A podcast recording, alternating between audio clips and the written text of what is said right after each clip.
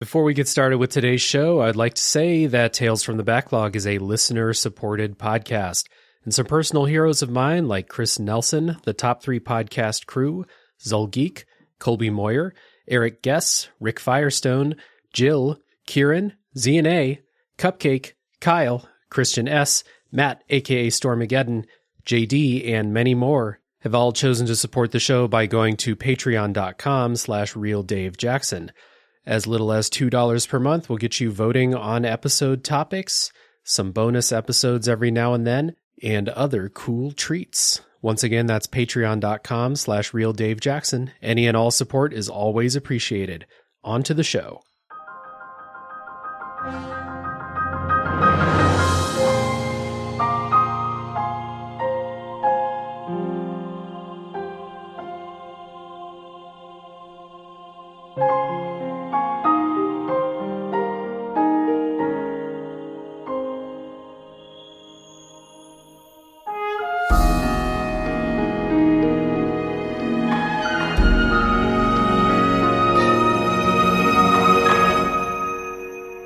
Everybody, my name is Dave Jackson and you're listening to Tales from the Backlog. This is a video games review podcast where each week I'm joined by a guest to bring a game out of the backlog, talk about our experiences today. But I'm joined by two wonderful guests today, friends of the show, Immortal Heroes Facing the Calamity, and the two hosts of the pre-order bonus podcast, Cameron Warren and Jacob Price. Welcome to the show, my guys. How's it going? Thanks for having us. We're so excited to be here.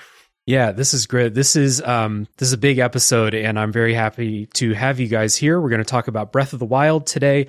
Uh, but before we get into Breath of the Wild, I want to give you the customary time at the beginning of the episode. If people are not familiar with the pre-order bonus podcast, uh, tell everybody what it's all about. Go for it, Jake. The pre-order bonus podcast. What we do is we like to have a, a, really analytical approach to video games, and so each episode or typical episode will be based on an, a game, uh, whether when we played from the past or one that's currently, you know, people are talking about for whatever reason, and we break them down according to four categories. We talk about the narrative, mechanics, gameplay loop, and then we speculate and talk about the impact on the industry. So we we like using sort of these categories to framework like how we're going to talk about games, um, and to really dig deep into what a game has to offer, things mm-hmm. that we mm-hmm. really liked about certain games, and to sort of just really just go deep. We like to go deep, deep, deep in each of each of our episodes. Yeah, it's not unlike this show, right? It's uh, every mm-hmm. every episode is a different game, uh, or sometimes like you guys recently at the time of recording put out a, a, a little developer interview that was a lot of fun mm-hmm. to listen to. Um, so I, I love listening to your show. I love the approach that you guys take. And uh, I, any podcast who does like a weekly or you know semi-weekly show talking about specific games, giving it that deep, thoughtful uh, analysis, I'm all about it. Uh, I like what you guys are doing.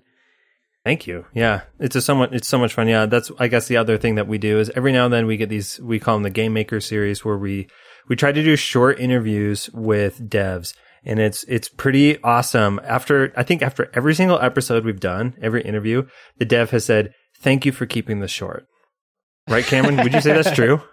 Yeah, I mean we we do try and keep it to a tight 30 minutes, partially because we're both lazy, and, uh, but also because yeah, it's it gives us like that out of like, oh, we're like the short podcast, so you only have to spend 30 minutes with us. Although we've had a couple where we've gone over and we're like, oh shoot, we have like a lot more to talk about, but yeah, mm-hmm. we still ended on time. Well, yeah. uh, I'm going to go ahead and break the uh, the the short podcast um, thing here. This is not a short podcast, and uh, especially with the game that we have today, oh man, uh, which is the Legend of Zelda: Breath of the Wild, uh, which is an action adventure game developed and published by Nintendo for the Wii U and the Switch in 2017.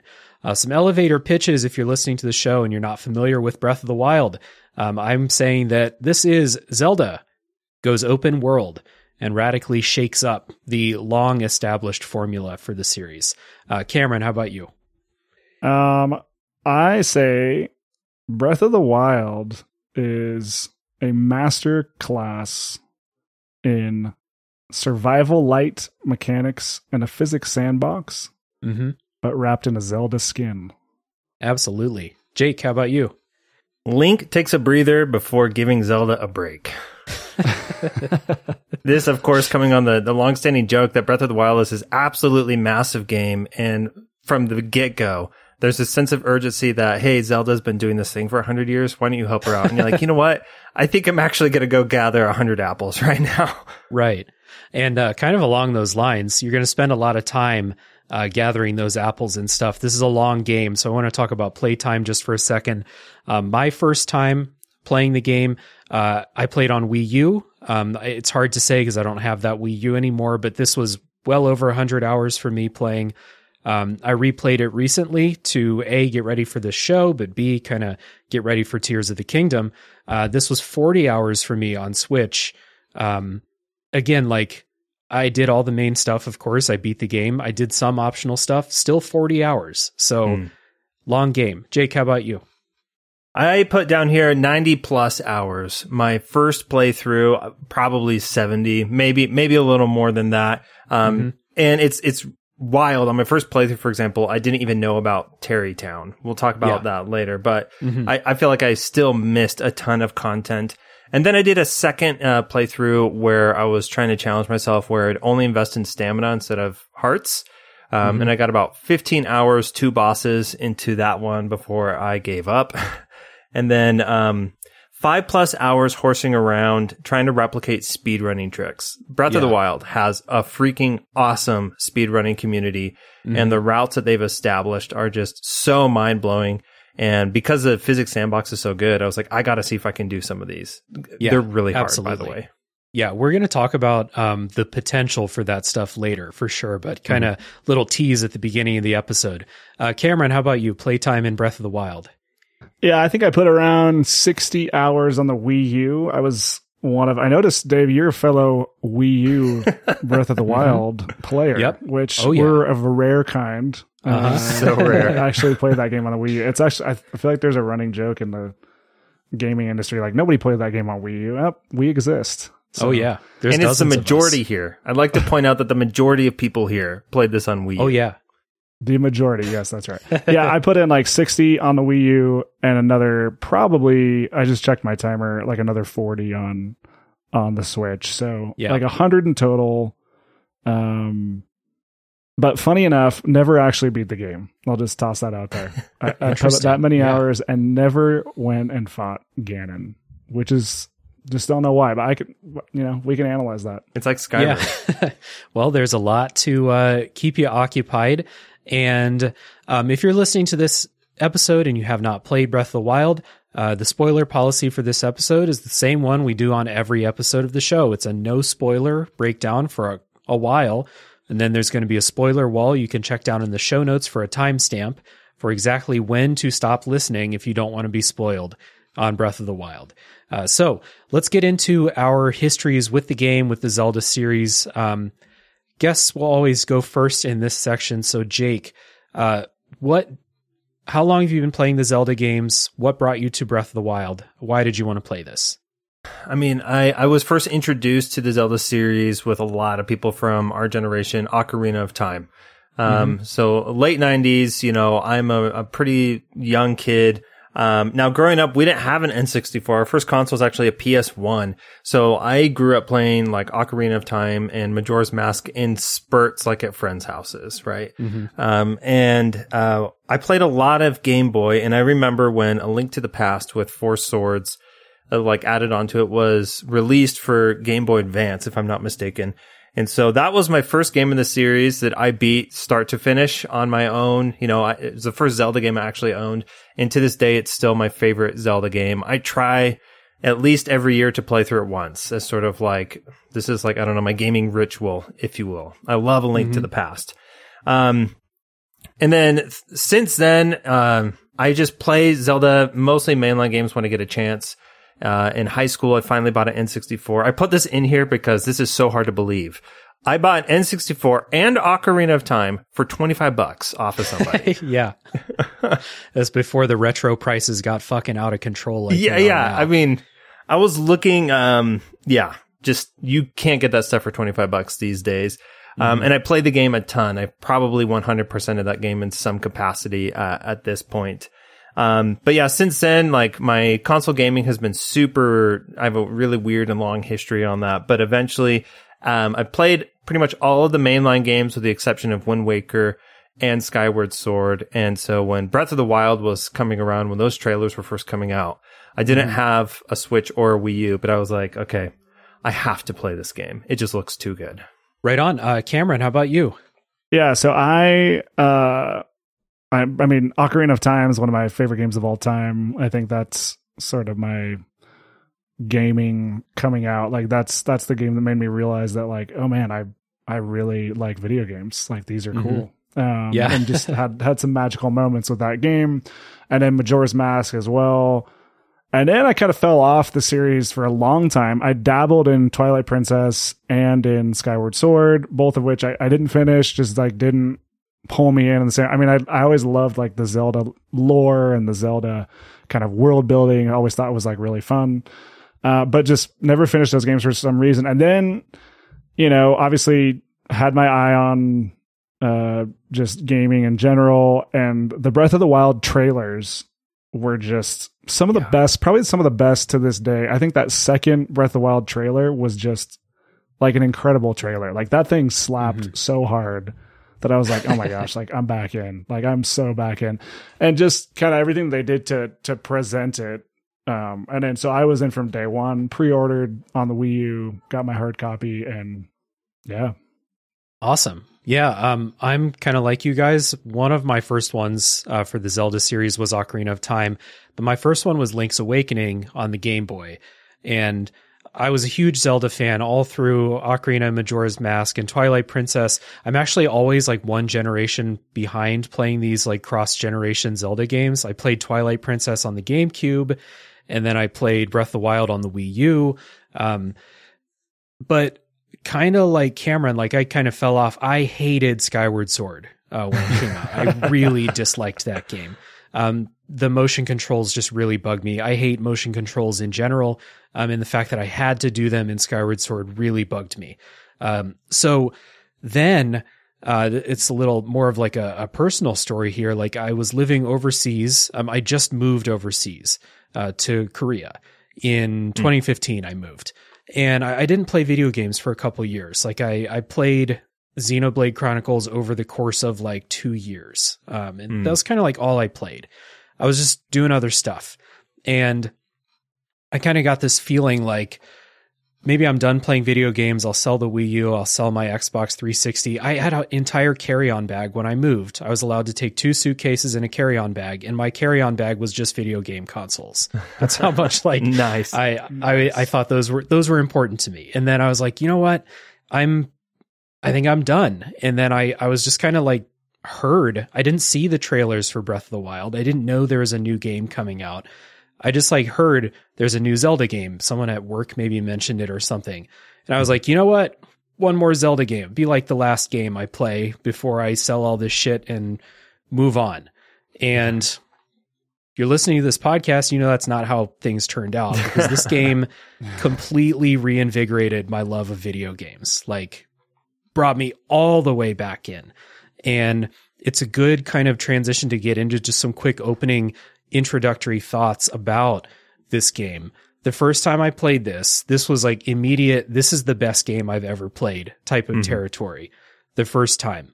Um, Then I replayed it uh, in the last couple months. Um, and I, I started to get the feeling like, oh, this like, it started with like, oh, this isn't quite as good as I remember. Like, I don't really like the combat a whole lot, and the shrine puzzles are super simple, and I still hate the divine beasts and stuff like that.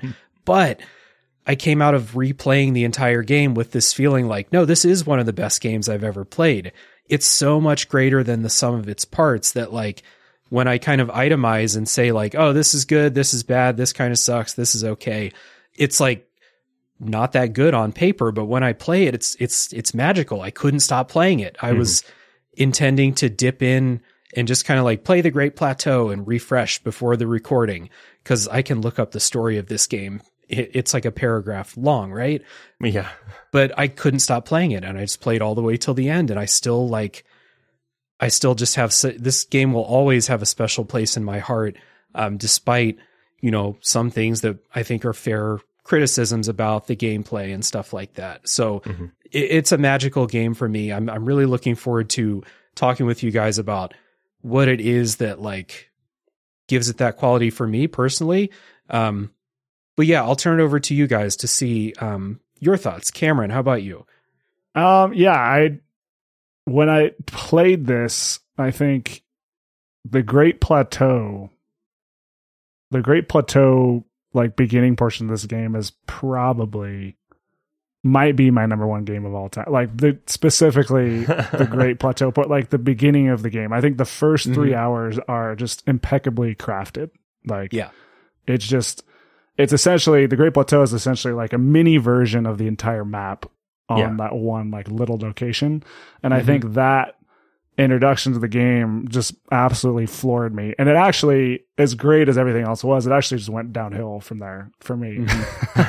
Because I think some of the other elements, like the boss fights, uh, like the larger dun- dungeons, like the Divine Beast, uh, you know, areas, um, some of those things like didn't really, and the story overall, like didn't really hit for me, but the like the X at the time, and I think Elden Ring has sort of surpassed this in some ways. Mhm. Um, but at the time, like that wonder and magic and the exploration of that world was like an uncomparable experience. Um, Mm-hmm.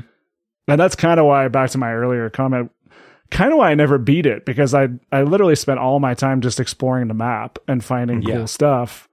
And I did all the divine beasts, and I was like, you know what? Like, I'm good. I don't need to go fight another, sorry, boring boss. Mm-hmm. uh, I, I'm I kind of explored this world and got what I wanted out of it. I'm just gonna kind of leave it there, which I know is like probably super weird, but that's kind of what happened. Yeah, well, if you got what you wanted to get out of the game and you're happy with just putting it down, then I mean, we all we all should be more like that when we're like, you know what, I'm satisfied. I'm not going to keep playing Right. this game to completion if I if I don't want to, you know. Mhm. But so, uh, Jake, opening thoughts about Breath of the Wild. Um, I loved this game when it came out, and I think it was like a flawless game for me. Just, I guess, to talk a little bit more about my experience actually playing this game. Um, in 2017, when this came out, I didn't have a Switch, and I did not have the means to buy a Switch. But we used to do. My wife and I did babysitting swaps with another couple. Um, so like we, one of us would go over there and watch their kids while they went out on a date, and then like we'd switch every week or something like that. And they bought a Switch, and uh, the the guy was like, "Dude, you got to try Breath of the Wild." I was like, "Sure, of course." Kids are their kids were asleep, and so I booted it up.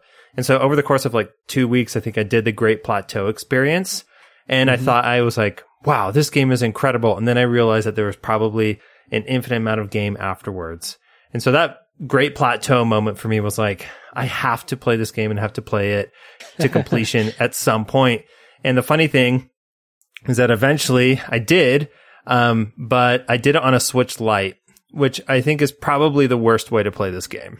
Uh, I I would just highly recommend you don't play. th- Like the controls are too small. I would say for a world so big to fit in such a tiny screen really sucked. Um, but yeah, I, I've I've been booting it up, um, knowing that we're coming on to do this episode.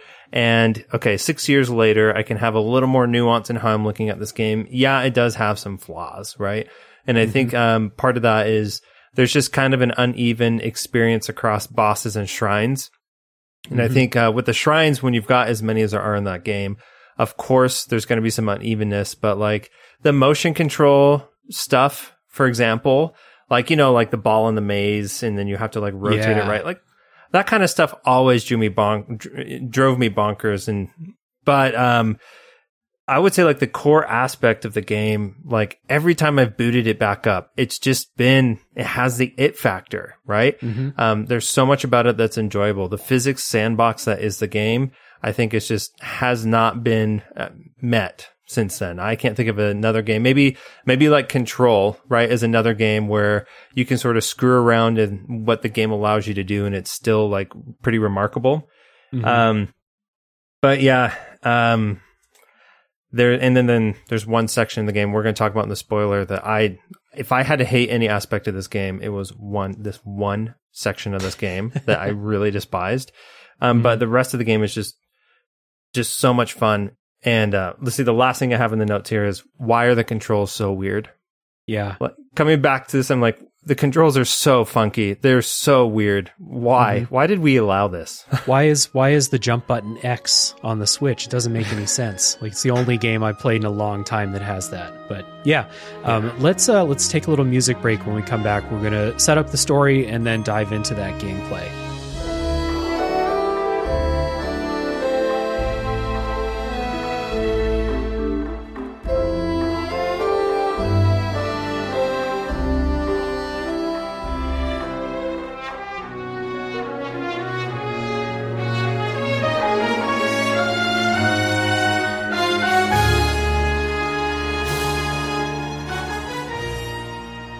So in Breath of the Wild, you begin. This is like a hard reset. It feels like Nintendo took all the criticism from Skyward Sword and how handholdy and talky that game was, and they're like, you know what?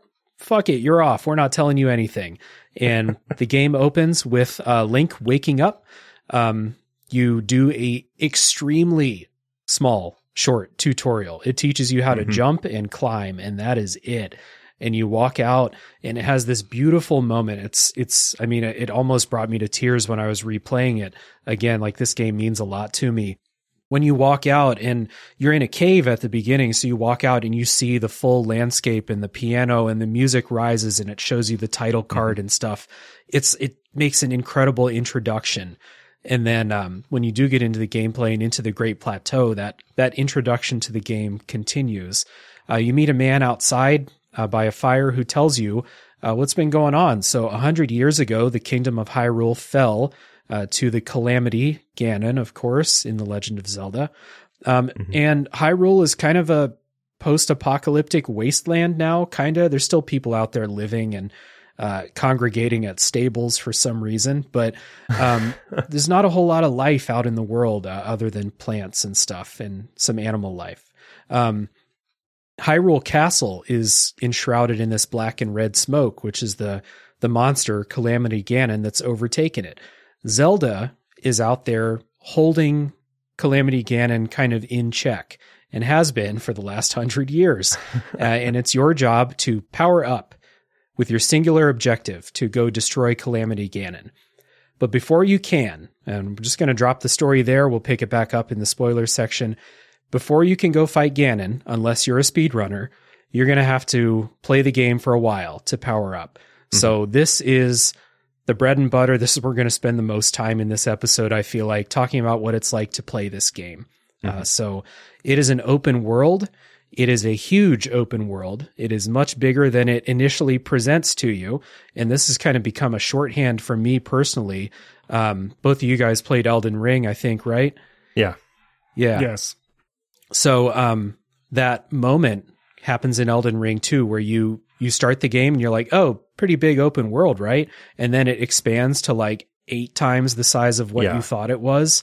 That's become a shorthand. Call it a great plateau moment for me Mhm. because once you're done and you're set loose, it is just incredibly big. And uh, a little note here that Monolith Soft, uh, makers of Xenoblade Chronicles, among other stuff, uh, were brought in to assist with landscape and topography design for this open world. And I think it really shows. Like, Yeah. uh, Cameron, you mentioned, I think that the the open world was unparalleled at the time, um, in, in a landscape with, uh, you know, uh, Assassin's Creed games and Far Cries and stuff like that. That is kind of like anonymous open world design, and then you get into this game that just feels so crafted and uh, thoughtful. You know. Yeah, again, and I have to caveat at the time because because Elden Ring has surpassed, I think, again, it, and I say in some ways because I think the exploration has been overcome by Elden Ring, like what they did in terms of making that world interesting to look at and to Mhm. find things in is unparalleled. I think, uh, and but at the time, Breath of the Wild did that. Um, and then when you mix in kind of that combination of like the survival light elements and like the cooking and um, you know the sliding on your shield and the physics elements and the you know and obviously the gliding with the glider which is just so i mean what a what better feeling is there than jumping off like a high point in that game and just Mhm. gliding down to some random location that you haven't been before just like that that feeling was just was just unparalleled and so i think the combination of all those elements just made that open world just so compelling to to look around at. And the Mhm. game rewarded you. I think the key the key piece is here is the game rewarded you uh, for doing that by giving you interesting, cool stuff to find in basically every corner that you looked, which is pretty exceptional. And what was better about that versus other open worlds, I think that had been done before is, uh, you know, like Assassin's Creed being a great example is those games didn't really reward you for looking around, just Mhm. going and kind of doing what you wanted. Those games Mhm. rewarded you for checking boxes on icons on a map, which is a Mhm. different kind of game. It's not a bad game. But what Breath of the Wild introduced with just looking around, which I think Skyrim also does some of that without some of the physics and, and interesting things that, that Breath of the Wild does. But yeah, it just it just did that better than anyone else. Um, and it just made it magical. Mm-hmm. I've got a lot of opinions on Breath of the Wild's open world, believe it or not. um, No, no. You Never. don't know yet. Not this Um, guy. not this guy again. Yeah. Breath of the Wild's open world, I think, is the most, to my knowledge, extreme example of an open world. Now, Mhm. um, I agree that I think that Elden Ring's open world is on the same level as Breath of the Wild. So like in terms of what it's accomplishing with the basic goals of how we understand what an open world is and how you engage with it. Mhm. Now, the the reason why I think that Breath of the Wild's openness is still so extreme is that there is really nothing stopping you from going from one place to another, right? There's really Yeah. nothing stopping you from going straight to Calamity Ganon and initiating that fight right off the bat. And any any percent speed runner of the game will tell you that you can do that in under 20 minutes. You know, you can Mhm. beat the game. and, and not through like just real quick you can you can do that but not through like glitching your way into the final boss or something you can literally just run do the great plateau real fast go to the castle fight ganon uh, without cheating somehow you know Right.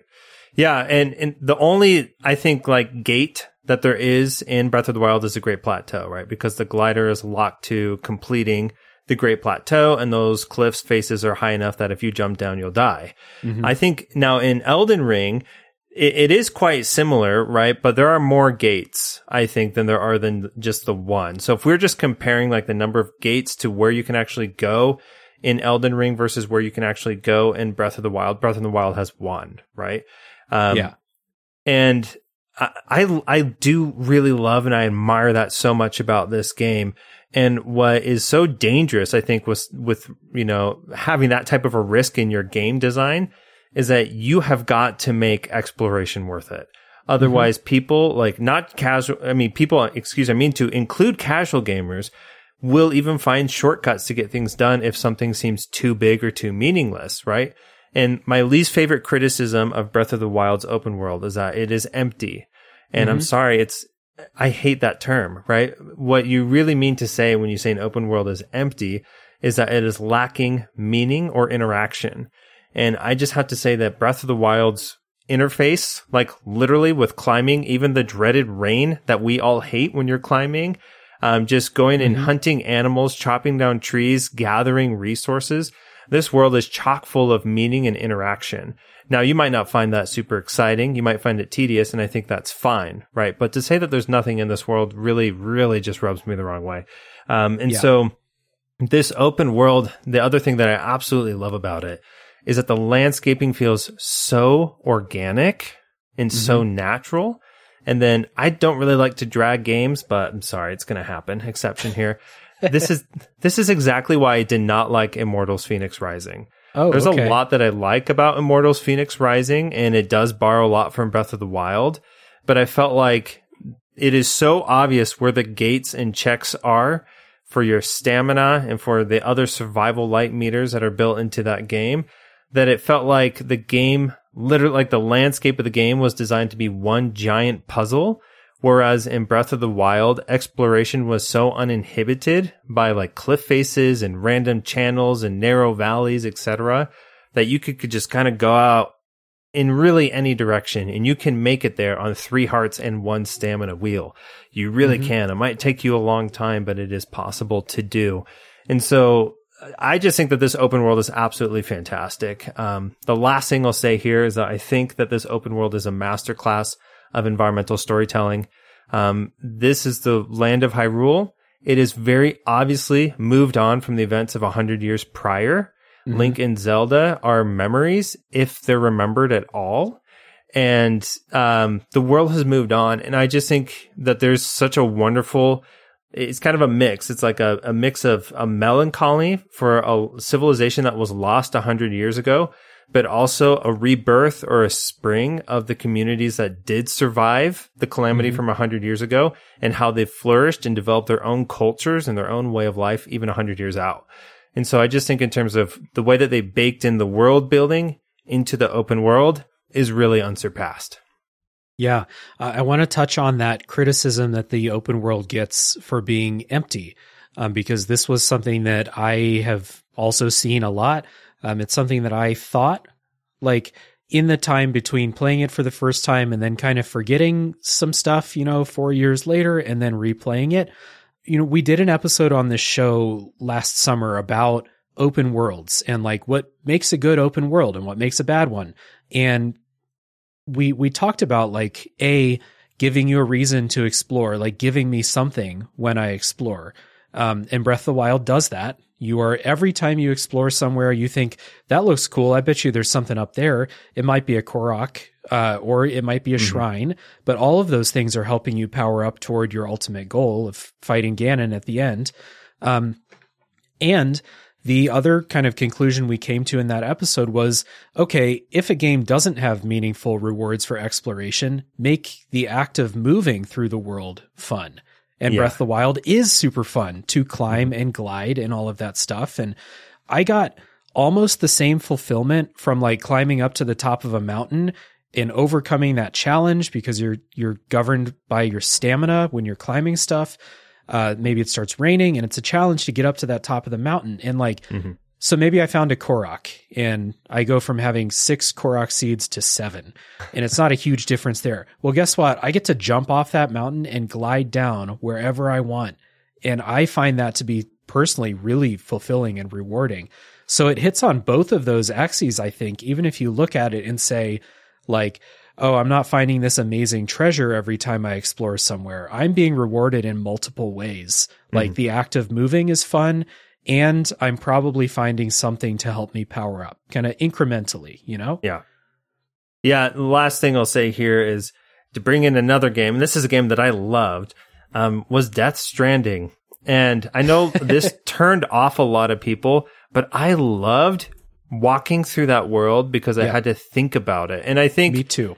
If if I didn't like Immortal Fenyx Rising, like their landscape design and how they decided to make puzzles out of it, I think Death Stranding is the polar opposite of that, where they actually made walking a puzzle that to me felt really enjoyable because it wasn't necessarily cumbersome.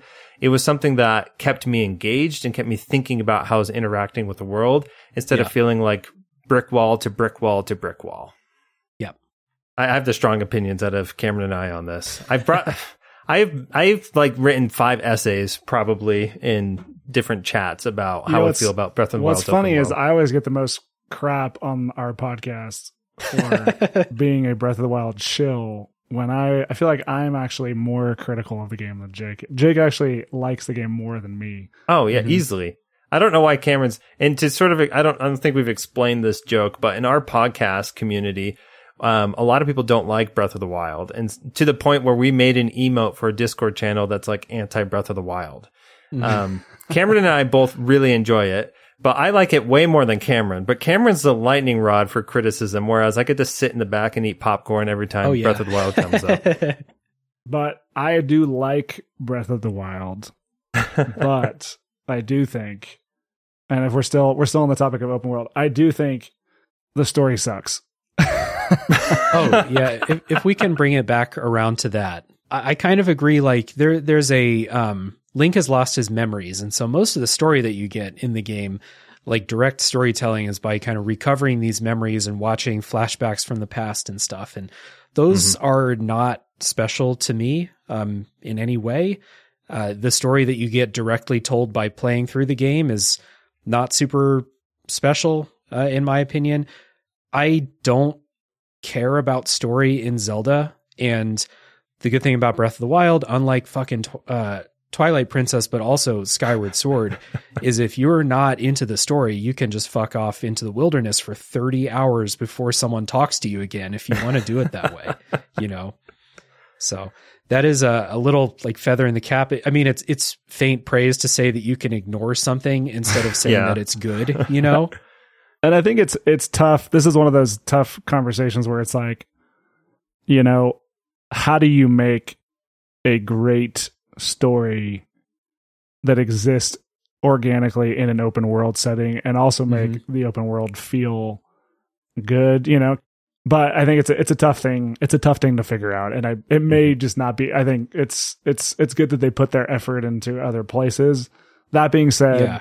I'm definitely like a story gamer type person, and so that did Mhm. fall flat for me, including the voice acting, which I just think is atrocious. Oh, I think it's the it- worst voice acting like ever, literally. It's um yeah, I, I I think that like the the five or six main characters that you meet that have like full voice acting are fine. And Nintendo absolutely could have afforded better voice acting and Oh, better yeah. voice direction.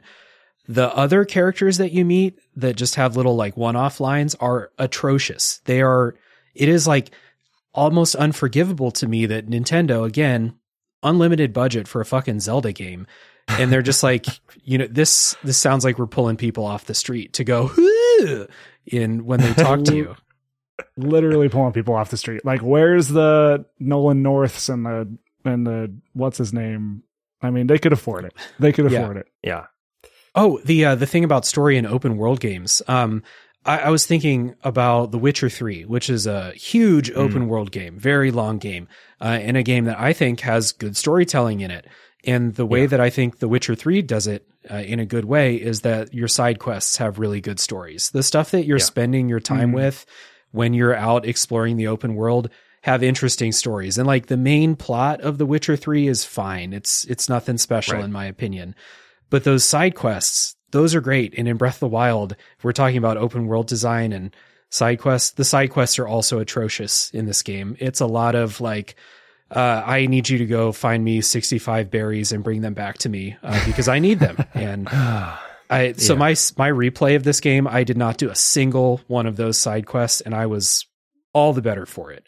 That's a great skill to learn, Dave. Is to learn that you can skip sky side quests that you don't want to do. I know it's really hard for people to understand that, but if you don't want to do a side quest, simply skip it. Yeah, it's a side quest. It's optional by nature. it, it's so funny because I feel like I feel like Zelda. I totally agree. I think the main story of Breath of the Wild is really straightforward. It's bare bones hero's journey, right? Stop the big bad. Let's you know maybe meet some friends along the way, and and let's get it done. Um, but it's funny because I felt like there's some of the best writing actually in the Zelda series in Breath of the Wild. Just sort of the quippy, like the best humor. I think the humor of Breath of the Wild, uh, uh, Oh. Breath of the Wild landed for me, right? Like you'd be going to, like you're right. St- people are meeting up at stables. They've turned into some sort of like public house, you know, as well and um some of the like conversations you would have with some of those people they're you know it's just two or three lines or whatever and sometimes i'd get caught off guard where it's like this person will talk to me for quite a while right? And you're just kind of going through dialogue quite a lot. And i thought like when the humor was used in like those little just conversations i it was probably the most that i've enjoyed a lot of zelda writing. Um but i do agree that like I- I guess what I'm coming at here is it's a bit of an uneven experience. Like I think the environmental storytelling of this game is phenomenal, and I think some of the explanations that they give in game in some of the side areas of why and how people existed, you know, these throughout these 100 years is super amazing. But mm-hmm. like but going for side quests, yeah, all the side quests just felt like that. Hey, can you go halfway across the planet to get me these items and then bring them back to me? And maybe I'll give you a rupee, right? yeah, you get Um, 20 rupees. Yeah, 20 rupees. And the funny thing is sometimes the game will make jokes about that too, right? Yeah. Like if you actually get all Korok seeds and give them to Hestu, like I'm not going to spoil what he gives you. I haven't done this. I had to look it up, but it is very funny. And if you don't have the right sense of humor, you will not be laughing, right? Mhm. So I just felt like the narrative experience is pretty uneven in some regards. Sometimes I like, f- I was like, fell in love like with what these NPCs were doing and saying, and other times I was like, no, this isn't going to happen.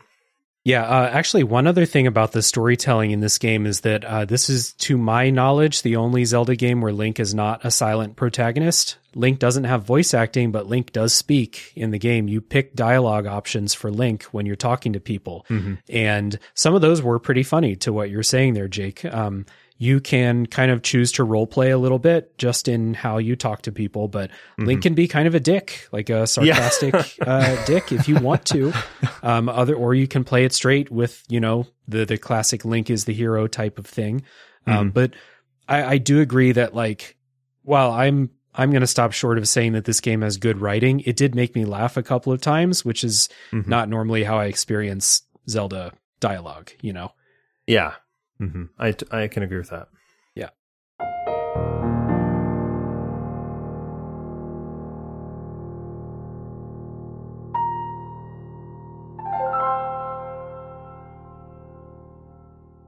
So Jake and I are back. Cameron had to jump off. Cameron had limited time to record with us today. But we appreciate Cameron's um, appearance on the show and taking the time to talk with us uh, quite a bit. And you'll hear from Cameron when we give our final thoughts at the end of the non spoiler section. Now, we talked about the open world. Now, let's talk about what you're doing in the open world. So, if you're not following the main quest, which we'll talk about that later, the bulk of mm your hmm. time um, is going to be exploring and mostly, in my experience, looking for these shrines that are kind mm of dotted around the landscape. It's they they stand out really well from the open world. They you know you have these these nature colors with the way that the world looks and then you have mm these neon oranges that really pop from the landscape um, for a shrine that you haven't visited yet so the shrines are kind of this game's replacement for dungeons in a way kind of we have our yeah. bigger dungeons later but then we have these small piece like bite-sized dungeons here um, so you find a shrine, you go inside, and it is usually a puzzle. And it might be mm-hmm. one big puzzle. It might be like two or three puzzles of increasing complexity, mm-hmm. but they're kind of bite sized. And this this is one of the things that I think is really great about this game, and in particular, playing this game on the Switch.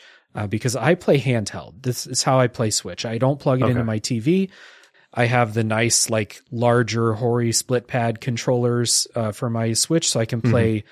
Uh, handheld without the fucking Joy Cons. Um, and one of the good things about these shrines is that they're short. You can do a shrine in five to ten minutes. Mm-hmm. Um, if you get stumped on the puzzle, it will take you ten minutes. You know that kind of thing. Um, and I, I uh, I'll get your opinion on this, Jake. I, mm-hmm. I personally think that most of the shrine puzzles are fine. They're yeah. okay. Um, I can't think of a single shrine puzzle where I was like, that was fucking awesome. Great puzzle. But they're okay. Um, for the most part, I think.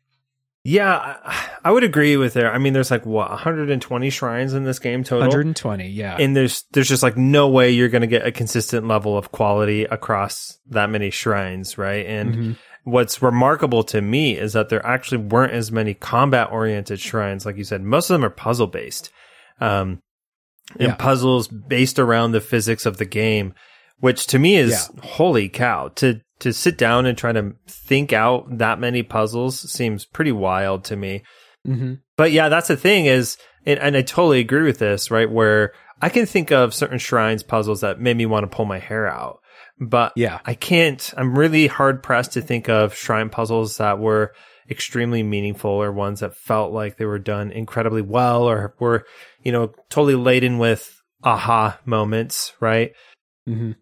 But yeah, for the most part, I mean, shrines, they they were they were good. They did what they were supposed to do. They were extremely valuable, right? As a as a fast travel point, and then upon yeah. completion, um, just sort of the resource that you get for them, right? Yeah. Um, just they're super valuable. So I'll, I played, you know, Breath of the Wild similarly to you, where that's how I spent most of my time. Was like, okay, how many? Like, pull up my map. Okay, I haven't really explored this area. There are probably a bunch of shrines over there. Let's go find mm-hmm. them. and then Exactly. close my map, you know, start trudging off in that area. And then thankfully you have like an indicator that beeps when a shrine is nearby. And for the most part, finding the shrine isn't too big of a hassle. Uh, some of those Right. shrines are buried though. Uh huh. and, It, it can be hard to find some of them, but most of them are just kind of sitting out. You may have to get a vantage point or a certain perspective enable in order to see them. But once you do see them, um, it's real straightforward to get to them Yeah. uh, most of the time. We said that most of them are puzzles. Uh, there's a couple. Uh, Jake, you mentioned this earlier. That use the gyro function on the Joy Cons, or oh in my case, the Wii U gamepad. Um, and these suck really Oh, bad. man. First of all, so I was playing on Wii U, but I was playing with the Pro controller because I, I'm not going to play with that gamepad in my hand for a hundred plus hours. you know, when I'm playing on the TV. Yeah. So I was playing with the Pro controller, but the Pro controller gyro doesn't have gyro for the Wii U. so Oh, I had to literally dust off the gamepad sometimes to do these puzzles. And then when I'm playing on Switch, I'm playing with the Hori controllers, Mhm. which also don't have gyro. They're officially licensed by Nintendo. So I Oh, had man. to sometimes wait till I got home so I can plug it into my dock and finish the gyro puzzle. And then when you do, it is often as simple as there's a ball in a maze. You have to rotate the maze to get the ball to the other side. And to go through all of that trouble just to do that or to use the gyro to swing a hammer and knock a ball across the, the shrine, it sucks. I, I Yeah. just, we may talk at some point about our hopes for Tears of the Kingdom. This is like near the top of my list. Get rid of these fucking gyro puzzles. I don't Yeah. want them. Yeah, uh, those those gyro puzzles were such such a nightmare. I ended up cheesing every single one of them. I think on my first playthrough, I did a few legit, like just the way that or as intended. That's the thing about this game is I feel like it's actually really hard to cheese. But when we talk about you know the Mhm. physics sandbox, I can explain more my my reasoning there. But um, I did a few of them as intended, you know, where the ball is going through the maze and you're tipping it and you want to make sure it gets to the right spot before it kind of dumps out onto a platform and then it pushes a button and you can get through the door. Um, but eventually, yeah, I just shortcutted most of them because it was just such a pain. And like I said, the first time I played this game was on Switch Lite and it was really not fun to try to do those on Switch Lite. Oh yeah, because if you're rotating to try to get the ball through the maze, then suddenly your screen is at a weird angle and it's tough to see. I mean, So- I, I don't know if I can explain this in words very well because this is an audio format, but just think like my hands and wrists would be like contorted, you know, and I'd Oh, yeah. slowly be moving them, be like, and you know, I'm trying to like keep my eyes on the screen, but like I have to bend my wrists backwards because I'm just trying to just get the ball to move just like one in-game meter. Yeah, it was, yeah, like I said, uh, a lot of these puzzles I can think about examples of shrines that I really disliked. Um, now I actually tended to really enjoy the combat ones, um, with the, Interesting. with okay. the mini guardians because, um, and I think they're divided like, um, a minor test of strength, a modest test of strength, and then a major test of strength. Mhm. And those ones I didn't mind because I felt like they were really good practice for different enemies and different weapons. I viewed them exclusively like as combat practice with different weapons and different techniques that I was trying to learn. And um, I found them to be rewarding in that way. Some of those fights drag on quite a bit, yeah. um, but I tried to use that to my advantage, right? And hmm some of these shrines were the main reason why I didn't complete my second playthrough, which I wanted to challenge myself by only investing in stamina instead of hearts. And, Okay. you know, some of those later challenges, three hearts is squat. You know, it doesn't matter how much defense boost Yeah. you got, you're dead. Right. Yep. I have heard criticism of Breath of the Wild out there in the ether that it is copy paste, that it is tech demo esque, and I don't disagree with that notion entirely because these combat shrines are copy and paste. Mhm. There are, I think there's 30 of them in the game, something, yeah, like, something that. like that. and they are all exactly the Mhm. same. The the guardian you're fighting might have more health in the uh, the major test of strength compared to the minor test of strength. Um, they may have a couple of extra moves that they pull out, but it is exactly the same. Yeah. And so every time I went down into those combat shrines and it popped up, or I saw the layout because the layout's always Yep. exactly the same. Um, and I was like, a minor test of strength. I was like, "Ah, God damn it. They have a ton of health. Um, once you learn the moves, you will, you should not get hit by them very often. They don't mix up their move sets. And like a couple people whose opinions on games I respect have called this game kind of a, a punched up tech demo. And I don't entirely disagree with that. I mean, saying that tech demo is like a, a pejorative, like it's a bad Right. thing. Um, which if I'm buying a Zelda game, I don't want to buy a tech demo, Mhm. but when I see that these combat shrines are so copy and paste, and we'll talk about the boss fights later, they are almost exactly the same, each one. Mhm. And uh, when we talk about the enemy variety, there's like 10 enemies in in a 100 hour game. Mhm. There are certain aspects of this game that are copy and paste. And I, I think that like the first couple of these combat shrines that I did, I was like, okay, cool, combat Mhm. shrines. And then I realized it was never going to change. And then I was like, I don't ever want to do one of these again. I'm, I'm sick of it. Yeah. Uh, so we uh, we've we've talked about how the shrines are a mixed bag. Uh, we'll say Yeah, there's some that are cool, and I was like, that's that's a that's a cool puzzle they thought of uh, with the mechanics uh, that they gave me. And then there are some where I was like, I never want to do this again. Yeah. Um, so why keep doing them? And the answer is when you complete a shrine, you get what's called a spirit orb, and you trade four of them for uh, an HP upgrade, a heart upgrade, or a stamina upgrade. Mhm. Those are your two main things that you're using to power up. And um, I think that this game does a really excellent job of setting short, medium, and long term goals Mhm. for the game. We already know our long term goal, which is to go fight Ganon. Mhm. We have to power up first. So, what are we doing in the meantime?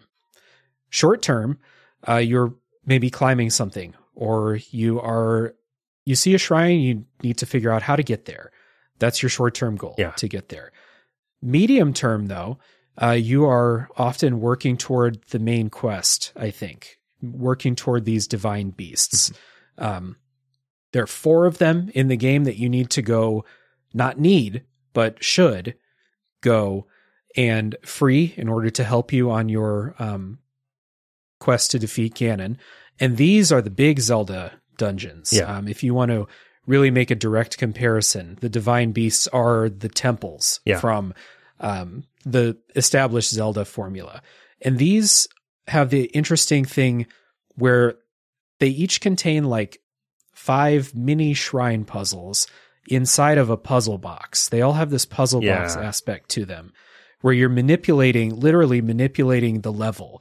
You are maybe you're turning things, or maybe you are uh, changing where this water flow is going and stuff like that. Mhm. Um, the divine beasts get a lot of shit out there. Yeah. I don't think they're good. Um, I, I think that like if you put this in another Zelda game, it'd be one of the worst temples in that game. But on my replay, I didn't find them as hard as I found them my first time. So uh, there was less friction, but I, I was still just not satisfied by this. Mhm. Yeah, I mean, kind of coming back to this idea of short term, medium term, and then long term goals. I think um, this is Mhm. absolutely one aspect where Breath of the Wild shines, right? When it comes to exploration, Yeah. right? And kind of getting back to this idea of an open world and what should be in an open world. I mean, the game has these established goals for you and it makes them very clear. Um, and uh, the reward for finding the shrine, right? The spirit orb plus a fast travel point is just too invaluable to pass up, right? And and, and Yeah. so it's typically uh, if you see a shrine, you won't skip it unless this is a subsequent playthrough and you know it's a shrine that you really dislike, right? Mm-hmm. Um, but typically, whenever I saw a shrine, for example, like, oh, great, I can rest up, you know, I can get all my hearts back, I can get a fast travel point, I can get something that's going to be really useful for me when exploring. Um, the other, the other aspect of this would be the towers, right? And this is like the Assassin's Creed towers, right? Where they unlock uh, portions of your map so you can actually see the topography when you're looking at your map. And they also function as a fast travel point. And it's interesting because, um, in the early part of the game, like those towers are just if you find one, you find one, you climb it, and then you activate it. And then as you sort of move away from the center of Hyrule, they tend to be more heavily Mhm. guarded. And, or there's a few that are in like poison swamps or whatever it is, or they're covered in thorns. Yeah. And so you have to figure out a way to clear the thorns before you can climb them. And I felt like those felt more like the combat oriented shrines or puzzles in the sense that like here you, you're actually going to have to use your arsenal to unlock them, right? Whereas in, as we discussed in most shrines, you don't. But anyway, these these short term, medium term, long term goals. I love that the long term goal is so urgent at the beginning of the game, and then you realize, oh wait, yeah, I don't have to do this right away, right? Like I can really build and work up to this, and um, then for me, a lot of the game just turned into like we've discussed finding these shrines, but also just like going traversing the landscape and seeing what it has to offer. Mm-hmm. Like I think when I first discovered that you could find these golems and that they would reward you with a ton of uh, gems, jewels, right? I thought, holy cow! You know, the first time I played this game, I was like, I'm gonna go try to find a bunch of these, right? Because mm-hmm. they are really valuable, and it's a fight. You know, that it's a different type of fight, and let's just kind of see what we can do. And so I felt like these goals would constantly evolve as I was exploring, as I stumbled across, like, oh, by the way, this, you know, gameplay mechanic exists within the game. That gave me a great adrenaline rush. Let me find some more of this. And so I just love that there was a real fluidity to what these goals could be. Yeah. Um, maybe some of them was just like, Hey, I'm going to chop down all these trees and get a bunch of apples, you know, or, or I want to find these ingredients. I'm just going to go find a pond and throw a few bombs in it and collect 17 fish or whatever it is. Right. Yeah. There, there's a real joy to maybe you don't see a shrine, but like you said, you look at the map and you see a spot that you haven't been to yet. There's a real joy to going there, seeing what there is. Um, and depending on what there is, maybe you get a reward, but you know, part of that, part of the reward structure in this game is the knowledge that you used your toolkit or your stamina bar or just your smarts on how to mm-hmm. um, manipulate the climbing or something like that to get there. Yeah. And um, then, you know, if you want to just kind of chop down all the trees, like you said, and build bridges across rivers or whatever with the, the tree trunks or the tree, uh, yeah, trunks, you can do that. So, mm-hmm. um, there is, there is a, a lot of joy to that. Mm-hmm. So what did you think of the divine beasts? They're, let's, I thought they were fine. Like, they were so atypical, right? What you've come to expect from Zelda games. And it's, it's funny because yeah. it's true. The equivalent of these divine beasts would be a temple. And I'm thinking like Ocarina of Time, for example, right? Yeah. And, but they're just so not. They just don't meet that standard. and so part mm-hmm. of me is like, do we put them in a new category? But I don't know. They were just so strange to me because like, I'm thinking like back to like a, a link to the past or Link's Awakening. When you go into one of those temples, I feel like there's a real threat for your life, right? Like if you're not managing your hearts well, or if you're in a room that has, you know, those fast conveyor belt floors and spikes everywhere and you're really screwing up your Pegasus boots, like it has serious ramifications and you've got to be really thoughtful about how you go from room to room. And I felt like the divine piece, the divine beast, excuse me, were sl- slow paced, you know? Yeah. You'd have the, the goopy eye thing that you'd have to shoot with an arrow. And then you had a lot of puzzles.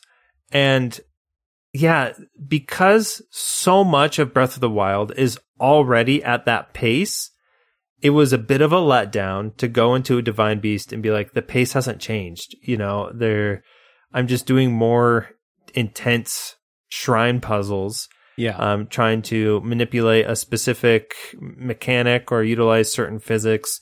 Um, my second playthrough this game, I honestly just looked up speed running uh, tactics to get through mm-hmm.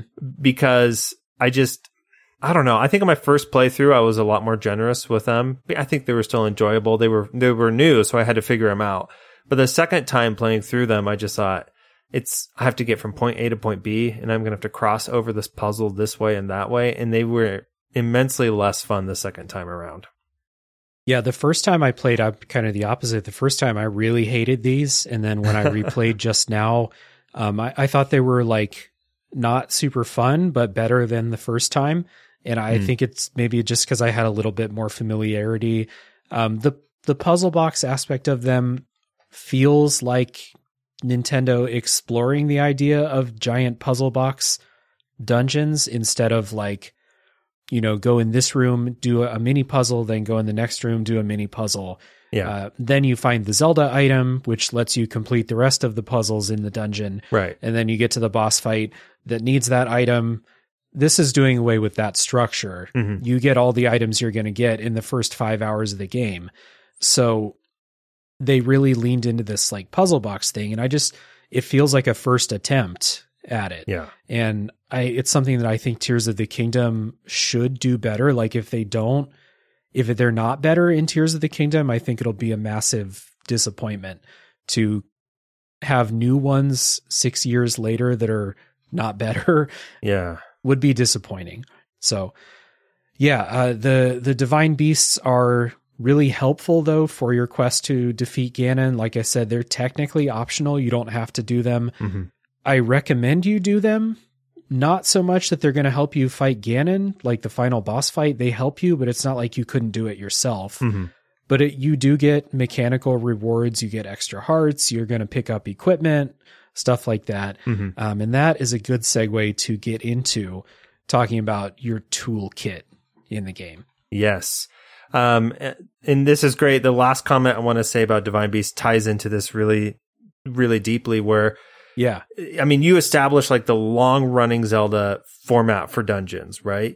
The first half of the dungeon you do with whatever you bring into it until you get the item, and then the item unlocks the rest of the dungeon. You need the item on the boss. And then in a link to the past, one of my favorite games of all time has this massive problem where that item means squat now. Like once you've defeated that boss, you will never need the item ever again, right? Um, or in a very rare, like off the beaten path way, you'll need it. And it felt like the trade off was okay, instead of having these Zelda items in each dungeon, we're going to give you this physics toolkit, which is the Sheikah slate. And this is your arsenal that you can use in every single dungeon. Now, I think, um, the pro to that trade off for Breath of the Wild is that that toolkit is invaluable for the entire game. Like those mechanics that they offer are crucial to how you're going to creatively get through Breath of the Wild.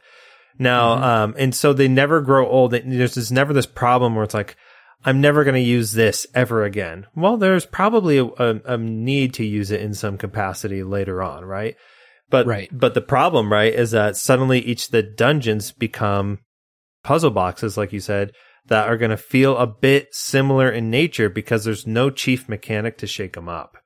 It's just Yeah. the same old tools, right? But um, but I was a, I think four of these I loved of these five abilities. Yes, and that is a good transition to get into your toolkit in the games. You're not picking up these items, so what are you using?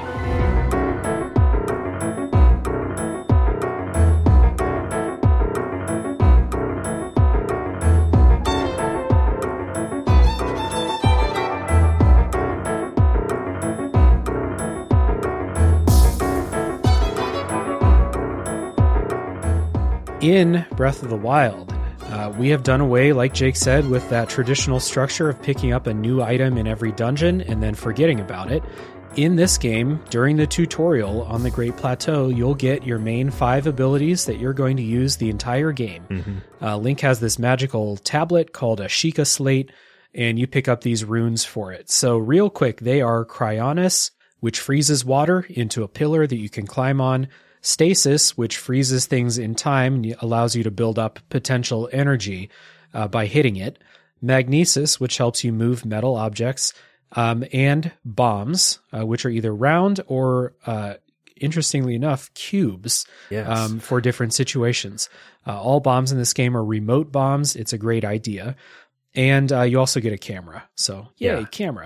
um, so, in this game, all of these Sheikah Slate abilities uh, work together with the physics sandbox that uh, Cameron was talking about earlier, uh, along with many other systems for how weather work and how enemies work and how fire works and how wind works and everything like that yeah. to create almost limitless potential for emergent gameplay. And when I talk about how this game is way greater than the sum of its parts, I think it's because of this. Uh, the Mhm. emergent gameplay and the creativity that it affords you is just incredible to see a situation, think about the tools you have and how they can be manipulated, how they can interact with each other, how they can interact with the world, and just let you problem solve the way that you want to problem solve. This is a game that says yes more than it says no when you Mhm. try and think of a solution. So I have a couple examples here. Uh, Jake, I wonder if you can think of some too. Uh, Breath of the Mhm. Wild was mentioned in the discussion um, on the show a couple months ago about emergent gameplay.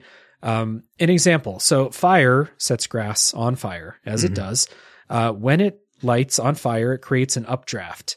Uh, you have a glider in this game. So if you jump and glide in the updraft, you will fly up into the air.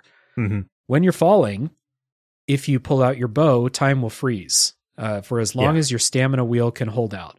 So if you're in combat and you use a bomb uh, in a grassy area, it will light it on fire. You can use the updraft to ride up and get an advantage in combat. Uh, Mhm. All because of the way these things interact. And you can shoot arrows, you can do a plunging attack. It is uh, just a very small but very creative example of how you can Mhm. use these things. Yeah, th- I think this is so remarkable about this game that there's a really strange sense of verticality in how you get above enemies, right? Um, Mhm. And the fact that they included like the cube bomb, right? The bomb that doesn't roll.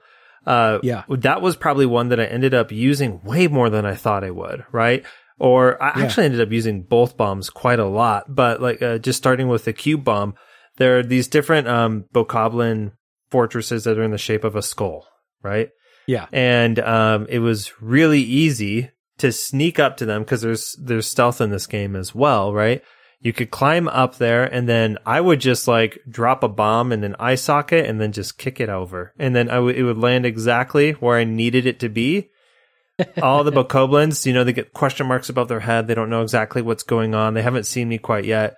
Get them all to gather around the cube, and then just kablooey, right? Just blow them up, and then Yeah. just create chaos that was one of my favorite things to do, especially in that context, because because the arena that they're in, they can't ever really see you, right? And then just kept creating confusion amongst them until I could I would just hop in, they're all down at like a quarter health, and then just go to town with a sword or whatever it is. Um, Yeah.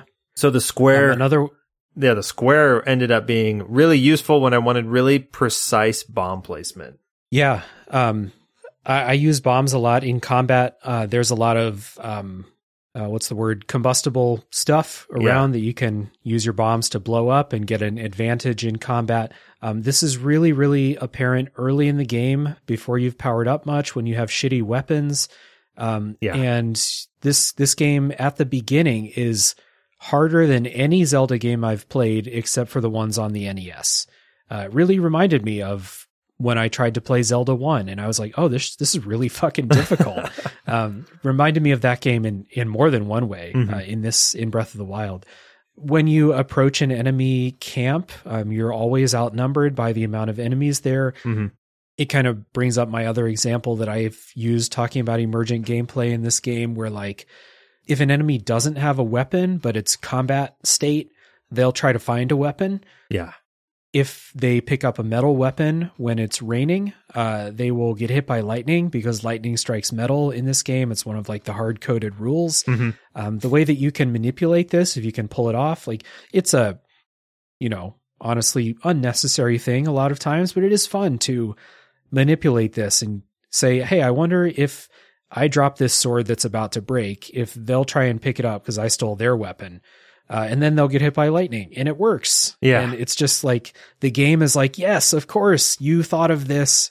We'll let you do this. And I love it when video games do this. It's, I said it in that emergent gameplay um, discussion that we did.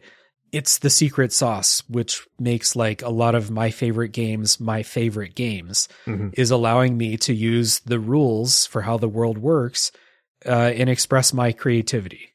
Yeah, and and this is exactly why I think it's really hard to cheese this game because uh, the Sheikah Slate gives you all of these tools, and it gives you these hard coded rules, like the one that you mentioned with lightning. And it says, all right, let's see what you can do.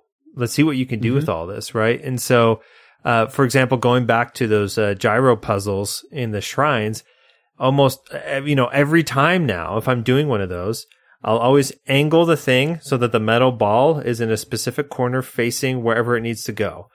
Glide on over to the puzzle, hop down, hit that thing with stasis so it freezes, whack it a bunch with a sledgehammer, and then as soon as stasis breaks, just watch that sucker fly exactly where I need it to go. And Uh-huh. is that cheesing the game? it's not a glitch, and I'm following the exact rules that the game is giving me to Yep. accomplish a puzzle, right?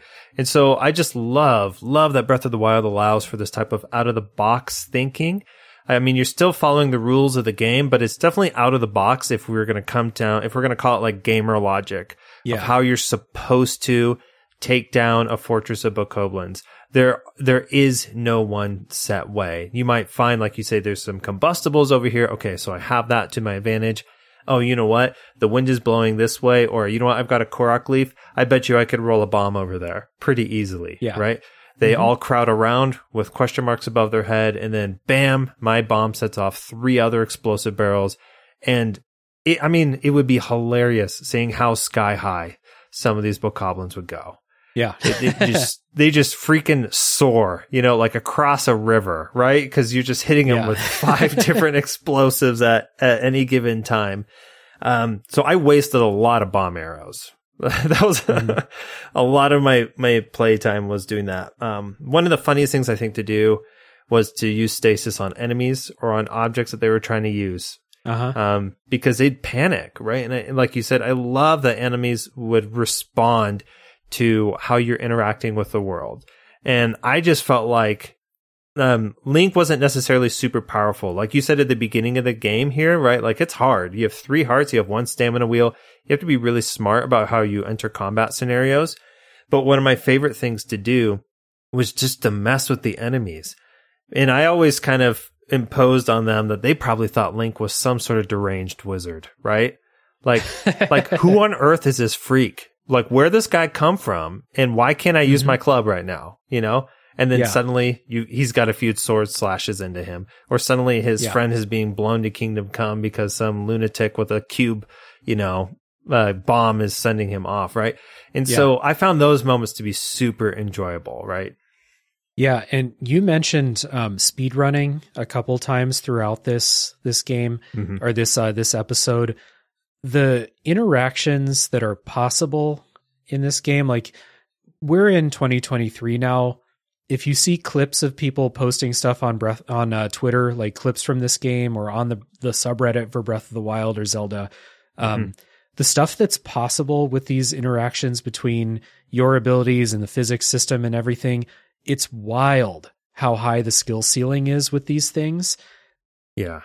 Like you could play this with just using things the way that they are like quote unquote supposed to be used and you can fight Right. every enemy camp straight up. It's possible, but why would you not experiment with all these tools that you're given and all of these systems?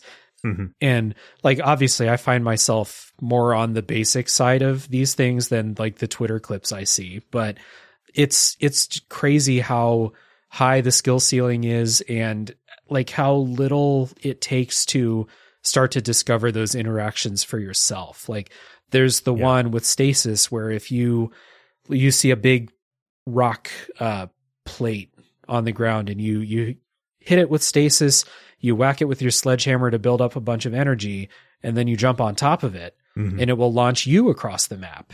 Yeah. And sometimes you'll die cuz you why why wouldn't you die by doing that? But sometimes you won't. You can use your glider to save yourself or something like that and travel huge distances in a couple of seconds just cuz you thought to use your knowledge about how everything works to your mm-hmm. advantage.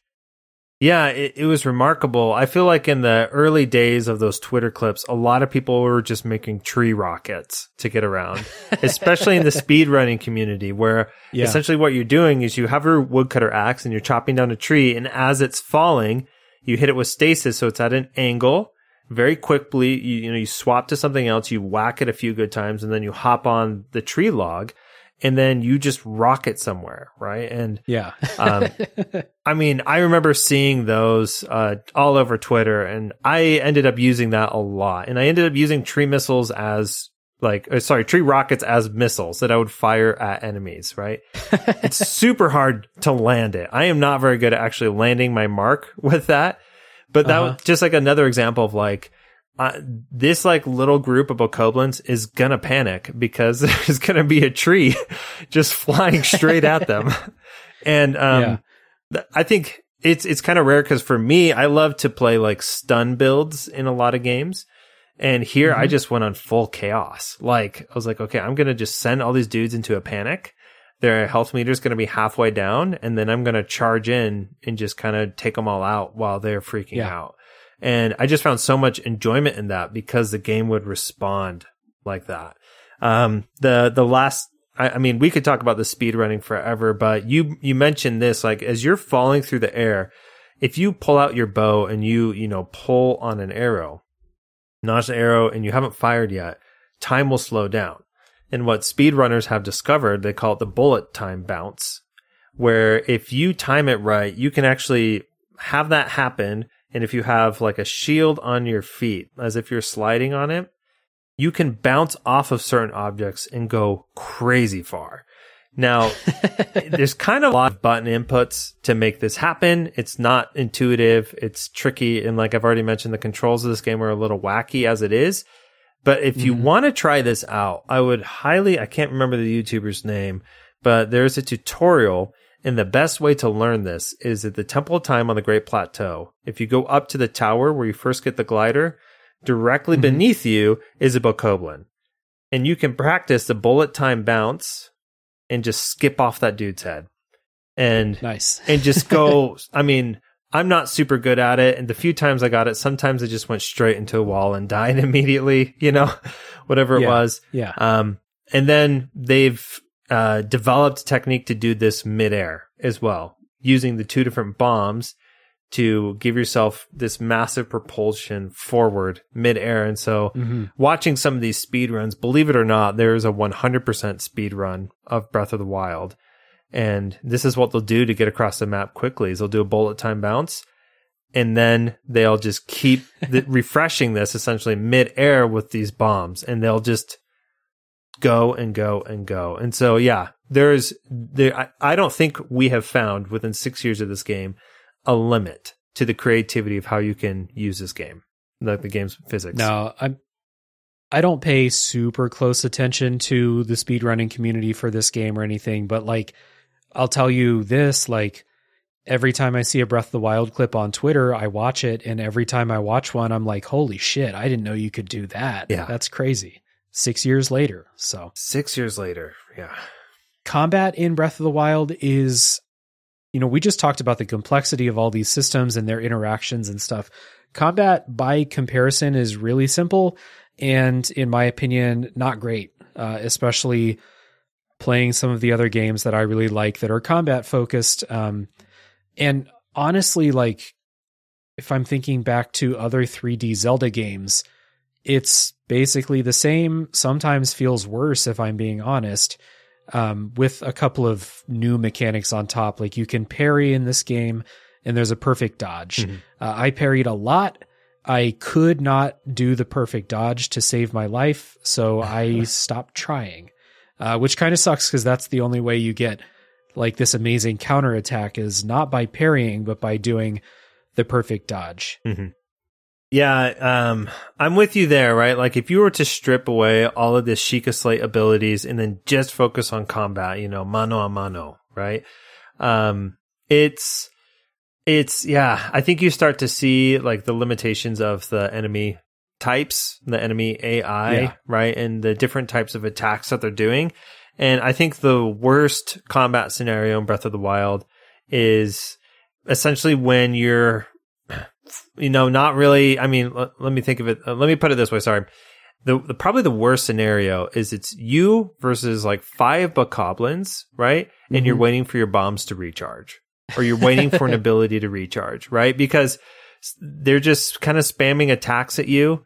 Um, the lock on is a little funky because you lock on by holding block. Right. So there isn't, I mean, I found that to be a lot more restrictive than I wanted it to be, especially with like two handed weapons for whatever reason. hmm So I feel like spears become pretty valuable, which is kind of rare. I feel like for, you know, combat and action games because you can use them with your shield. But yeah, I felt like combat was just weird. Actually, when we, uh, I, I- I booted up, uh, Breath of the Wild again for the last time before this podcast last night and I was practicing just like parrying and the parry timing was just a little off for me. It wasn't used to like it's not what I'm used to like an Elden Ring by any means, like the timing or like Hi-Fi Rush, which is a game that I recently finished. Right, Mhm. I, I felt like there's something weird going on there. So it's funny you and I had different experiences because the Flurry Rush is something that I could pull off really consistently. Interesting. And in at one point, I was really good at parrying, and I that's how I would take down most Lynels is by parrying them. yeah. Um, but the the flurry rush, like especially against the mini guardians, I felt like was one that I really had dialed in, and that's how I could do a ton of damage. And like you said, those I think are the two most interesting aspects of combat by far.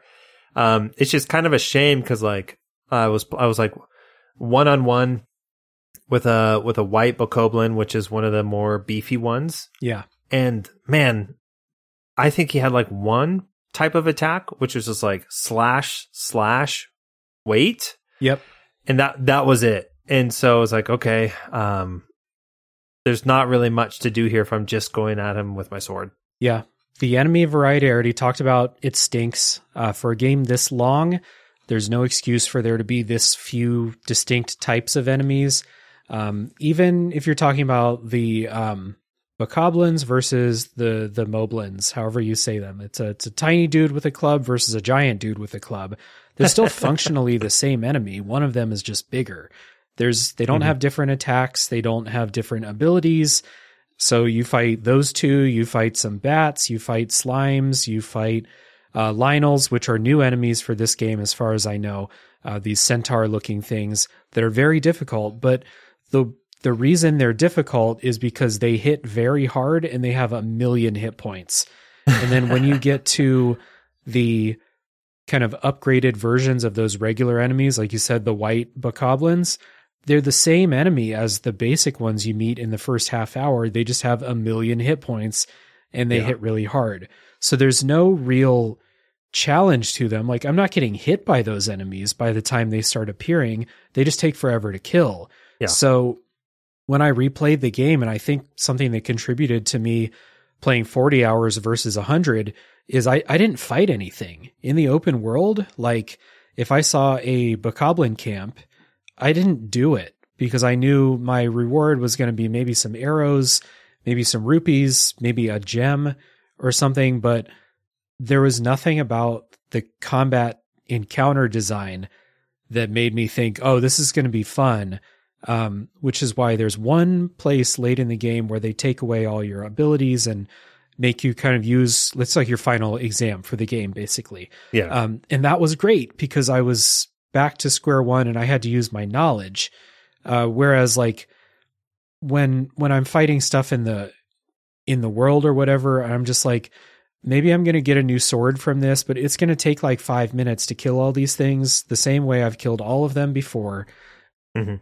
It's just not worth it, I don't think. And this kind of gets into like your reward being a sword sometimes, uh, which is the one of the game's biggest lightning rods, um, which is the the fact that weapons have durability in this game, um, and not a lot of durability. Not durability in the sense that like if you use the same weapon for like 15 hours in Elden Ring, it'll break. It's like if you use the same weapon against four enemies in Breath of the Wild, it'll break. How do you feel about weapon durability? Oh man, what the this is quite the topic, right? And people are still still debating this. Yes. Um I think weapon durability uh, there's a lot of reasons why it's a mixed bag and there are a lot of mixed emotions. Just to give a straight answer, I wasn't too bothered by it Mhm. because I kept finding enough weapons to keep things replenished, right? Now, I would have had uh, a much more significant problem if weapons were sparse, right?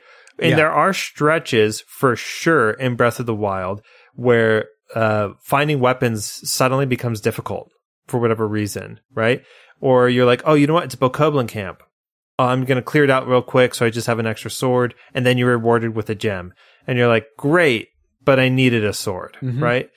And so this is a pretty big contrast, I think, with the shrine rewards. Shrine rewards are consistent and they're highly valuable. But like going through all these different camps, very inconsistent. And sometimes you end up with a bundle of five regular arrows, right? Yeah. Um, and it just, it was like, crap. I wish I would have known that this would have been worth it. Right. And so I, I think coming back to weapon degradation, I mean, for the most part, I wasn't, I didn't have a shortage, so I wasn't as hot and bothered. However, I think weapon degradation would have gone over infinitely better had there been a very clear path to where weapons were and how you could obtain them. Mhm. And if they lasted a bit longer, like, like you said, this is the problem. Like in Elden Ring, yeah, 15 hours with the weapon, it might break, right? And then you could repair it, right? Yeah. Whereas in Breath of the Wild, you can't repair it. I think that is the number one red flag with weapon durability. If you can't repair weapons, right, then you're going through them quickly, right? Um, and just that there, it's so inconsistent getting new weapons and knowing whether or not a weapon's going to be worth it, right? Yeah. Um, I think, um, in terms of just like the overall game design, they were way too skimpy on the number of good weapons in the game, and they were way too plentiful in how many like Korok sticks were just eh, lying around, right? Yeah. So I I don't know. I feel like the the mechanic itself as a mechanic that exists isn't necessarily a bad idea, but I don't think the implementation was super flexible here. Yeah. I, I think that the idea of weapon durability in Breath of the Wild is really good. Uh, it is throwing a wrench in your plans during combat. Oh shit, my weapon broke. Now what? And I think that this system really sings in the first five hours of the game when you don't have an inventory full of other weapons that you can use and you have Yeah. to start thinking like, oh shit, I don't have a weapon and there's all these enemies chasing me. So, okay, I drop a bomb, I hit them with the bomb, they drop their weapon, I go grab it. Now I've turned the tide. Those moments are really great, I think. Mhm. But those moments stop being moments like 5 hours into the game because suddenly you have tons of weapons and Mhm. you've found lots of Korok seeds and you've expanded your inventory and you get to a point later in the game where okay, my weapon broke. I have I have 20 other weapons. This is not a big deal. And that's even before you get the master sword which doesn't break. Yeah. Um so it's good for a while and then it, it also brings up this other bad tendency that people have that I get too where later in the game I have a really fucking good sword, but I don't want to use it against anything except for a boss because it'll break. And so I pick up a royal longsword, which is just a basic ass sword. Yeah. I use it against these random enemies. They take longer because the sword does less damage. And then I get to the final boss fight and I have not used that really awesome sword yet. Yeah. So it starts out really good and with a strong idea and then really quickly just completely becomes a minor annoyance. It Mhm. breaks. I have to switch to a new weapon. I'm never in any danger of running out of weapons again for the rest of the game. Mhm. You know? I mean, it, it's funny because um, the save file I just booted up, like over the past few days, I have three super powerful elemental swords, right? Yeah. One that does freeze, one that does burn, and one does lightning, right? And I, I refused to touch them because that exact same thing, right? Uh, I knew that they were going to break and they were going to break way, way too soon. And so I was like, you know what? Why not use these other weapons? Um, and then Right. coming back to what, like, I'm kind of just repeating what you say, but just like, suddenly if I'm up against a bunch of tanky enemies, well, they became that much tankier, right? And that's a tendency that other people will say, Dave, break yourself of that tendency, use that sword. Right. But the fact is, a lot of these enemies, really hard ones especially, like fighting a Lynel, you will break almost all of your weapons going up against that thing. And Yeah. okay, so you're saying now it's a resource test of like a yes, can I not get hit by its attacks? Uh, to or can I cook enough food to restore my health and stuff like that? Mm-hmm. But also, do I have enough weapons to literally get through this fight? Mm-hmm. And it, it like it's just not quite what it could have been. Yeah. You know, it, it becomes more annoying than anything. I think the best part about it, honestly, was that if your weapon is, it says like, oh, your weapon's a break or it's badly broken. I can't remember exactly what it says. Right. Then if you chuck your weapon at somebody, it does like triple damage or something.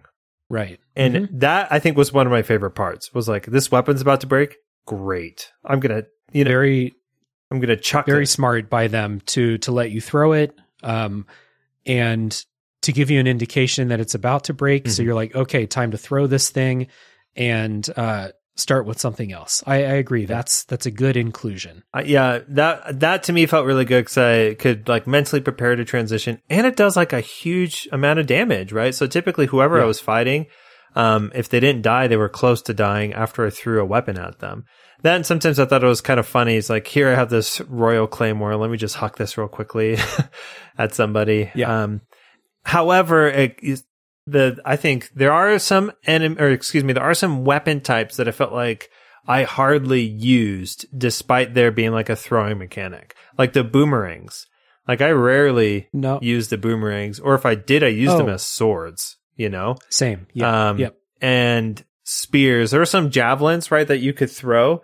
Um, but maybe I can't. Maybe I'm making this up. You'll have to fact check me. But I think throwing your weapon does considerable damage to its durability. Is that right? If it's not a oh boomerang, yeah um I, I think it automatically breaks even unless it's like like if you hit something i think it automatically breaks or maybe i just didn't throw a full hp weapon you know but Right. But but it was a risk, right? So as much as I like Yeah. that mechanic, um yeah, like throwing it and missing always felt bad. You're like, crap, there goes a ton of damage and now I have Yeah. to switch to something else, right?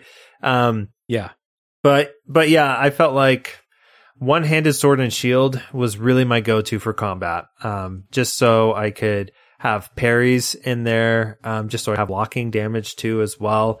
Um and also do damage but um, like I said, it was really it's impossible to sort of map out where all the one-handed swords are on the map. And so I found myself switching up quite a bit, which I felt was good for me because it's very easy, I feel like, for a lot of gamers to get pigeonholed into one style you like. Like this was my problem playing Hades, right? Love the shield and I love the spear. Hardly tried anything else, right? yeah And so I did like that the game forced me to like, all right, try out a halberd, right? And it was actually because of how I I liked using the halberd in Breath of the Wild that I actually ended up doing a Dark Souls run where I was like, you know what? I liked halberd in Breath of the Wild. What if I did a Dark Souls run with a halberd instead, right? And so I, it did kind of rub off me in some ways, and I do appreciate that aspect of it. Yeah, that's that's one like defense that you'll hear for the weapon durability system is that it does force you to not get married to one particular type of weapon and use everything that you pick up because they're all going to break at some Mhm. point. Um, yeah. So, uh, not to um, beat a dead horse, weapon durability has been discussed a lot. I think uh, we've we've given what we need to say about that. One more thing about the combat. Um, I, I brought this up earlier, but you do fight boss fights and mini bosses uh, around the world. You fight boss fights at the end of the Divine Beasts, and you'll find mini bosses uh, around. Mhm. And these are kind of two sides of the same coin. I think they are um, the mini bosses. There's like four different types, and you'll fight a bunch of them uh, if you explore a lot. So the first time you see one of those um, those golem type enemies, it's really Mhm. cool. And the fifth time you find one, you're like, okay, this one Mhm. again. Um, and the same with the bosses at the end of the Divine Beasts. I just think that they're too similar, and none of them really feel unique. The most unique thing about them is sometimes the arena will have things that you have to pay attention to, like try and not fall down to the floor, or uh, you know, there's one in a arena full of water and you can't swim forever. That kind of stuff. Yeah.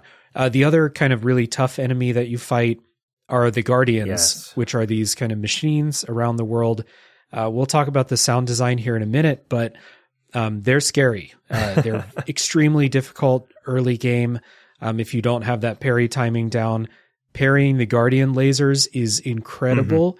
And then that feeling gets extended into some of the boss fights when they shoot lasers at you too. Um, but the guardian fights are all the same as the last guardian fight you know? And so I talked about it with those combat shrines, but the boss fights, the mini bosses, the tough enemies out in the field, once you fought one Lynel, they're all the same. It's it starts to get old and I I have to fight the guardians cuz they'll kill me if I don't Yeah. fight them cuz they they shoot lasers at you. But for the rest of them, like if I find one of the the Cyclops Mhm. mini boss out in the world, I didn't fight it cuz I've already fought four of them. I don't need to fight it and it's not super fun and it's exactly the same as the last one and it's just kind of like one more time where it, it does kind of feel copy and pasted like you couldn't give this one a different attack from the other one you know Yeah, I get that. Um, the mini bosses, I, I agree in that, like, if, if you look at them like an individual case study, like, I like the Golem, I like the Hinox, I like the Lynel, I like the Guardian, right? Yeah. But when, for example, um, you're going through Hyrule Field, right? And there's just this like seven guardians. Like you look through across the field and you can count them up one, two, three, four, five, six, seven. And you're like, crap. Do I have to take the long way around or do I have to fight all of these? And sometimes at the same time.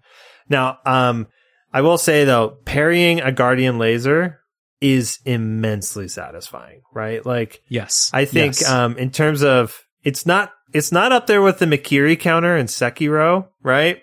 Um that's probably one of my favorite most satisfying like combat maneuvers in video games. But man, it's up there. Like parrying a guardian Yeah. laser is up there. Um like you said, we'll talk about sound design in a second. I think that's a huge part of that experience, right? Um Mhm. but yeah, I mean, like the Hinoxes, for example, um, I always saw them like after the the initial like excitement of fighting this new enemy type. I always saw them as like a resource dump, right? And that's kind of what these mini bosses turn into, right? Is okay, I know with the Hinox, I'm gonna get a bunch of like um, monster crafting parts that are really high quality. If I fight a golem, I know I'm gonna get a huge amount of jewels or gems here or whatever it is and um, which is kind of a shame. A part of that is I feel like you can't avoid it because that's just how video games are, right? Um, but I agree that like I, you know, for example, there's one Hinox. It's like just west of uh, central Hyrule. It's like up in this pond, and I remember finding like looking on the map, and I was like, oh.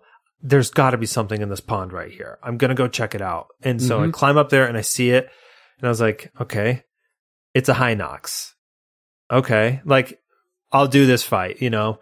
And so, despite how much fun I think it is, like we've talked about several times, we brought up just like be, being, a, being able to like get from one place to another and, and it's exciting. You're like, okay, I climbed here, I did this. And then sometimes the mini bosses, unfortunately, we would just be like that moment of, oh, this is my reward. Dang. I was really Mhm. hoping for a different reward here. Yeah. I think one of those mini bosses is one of the worst rewards you can find. Uh, I would rather find a Korok every time uh, than one of these mini bosses. uh, Hundred percent. I guess the last thing about gameplay before we get into talking about the music and sound is um, the cooking and the crafting uh, Oh, in the game. You do not find uh, potions. Um, and you often don't find like hearts around the world like you might in another Zelda game. Mhm. Uh, what you do is you find crafting materials and you find food. So instead of finding a heart, you'll find an apple. And if you Mhm. eat the apple, you'll recover one heart. But if you cook with the apple, uh, you will make a baked apple, which restores more than one heart.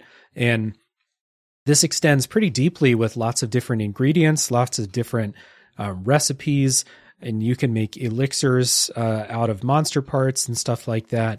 Um, and this is something that other games have started to copy. Mhm. Another game I covered on the show, Eastward, Yeah. uh, directly said that they took their cooking system from Breath of the Wild, a very similar type of thing.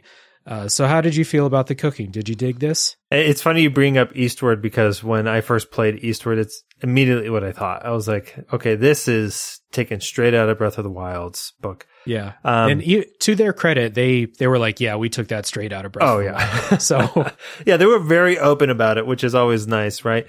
Yeah. Um, it's it's funny because the first time I played this game, I actually rarely skipped the cooking jingle because I liked it so much.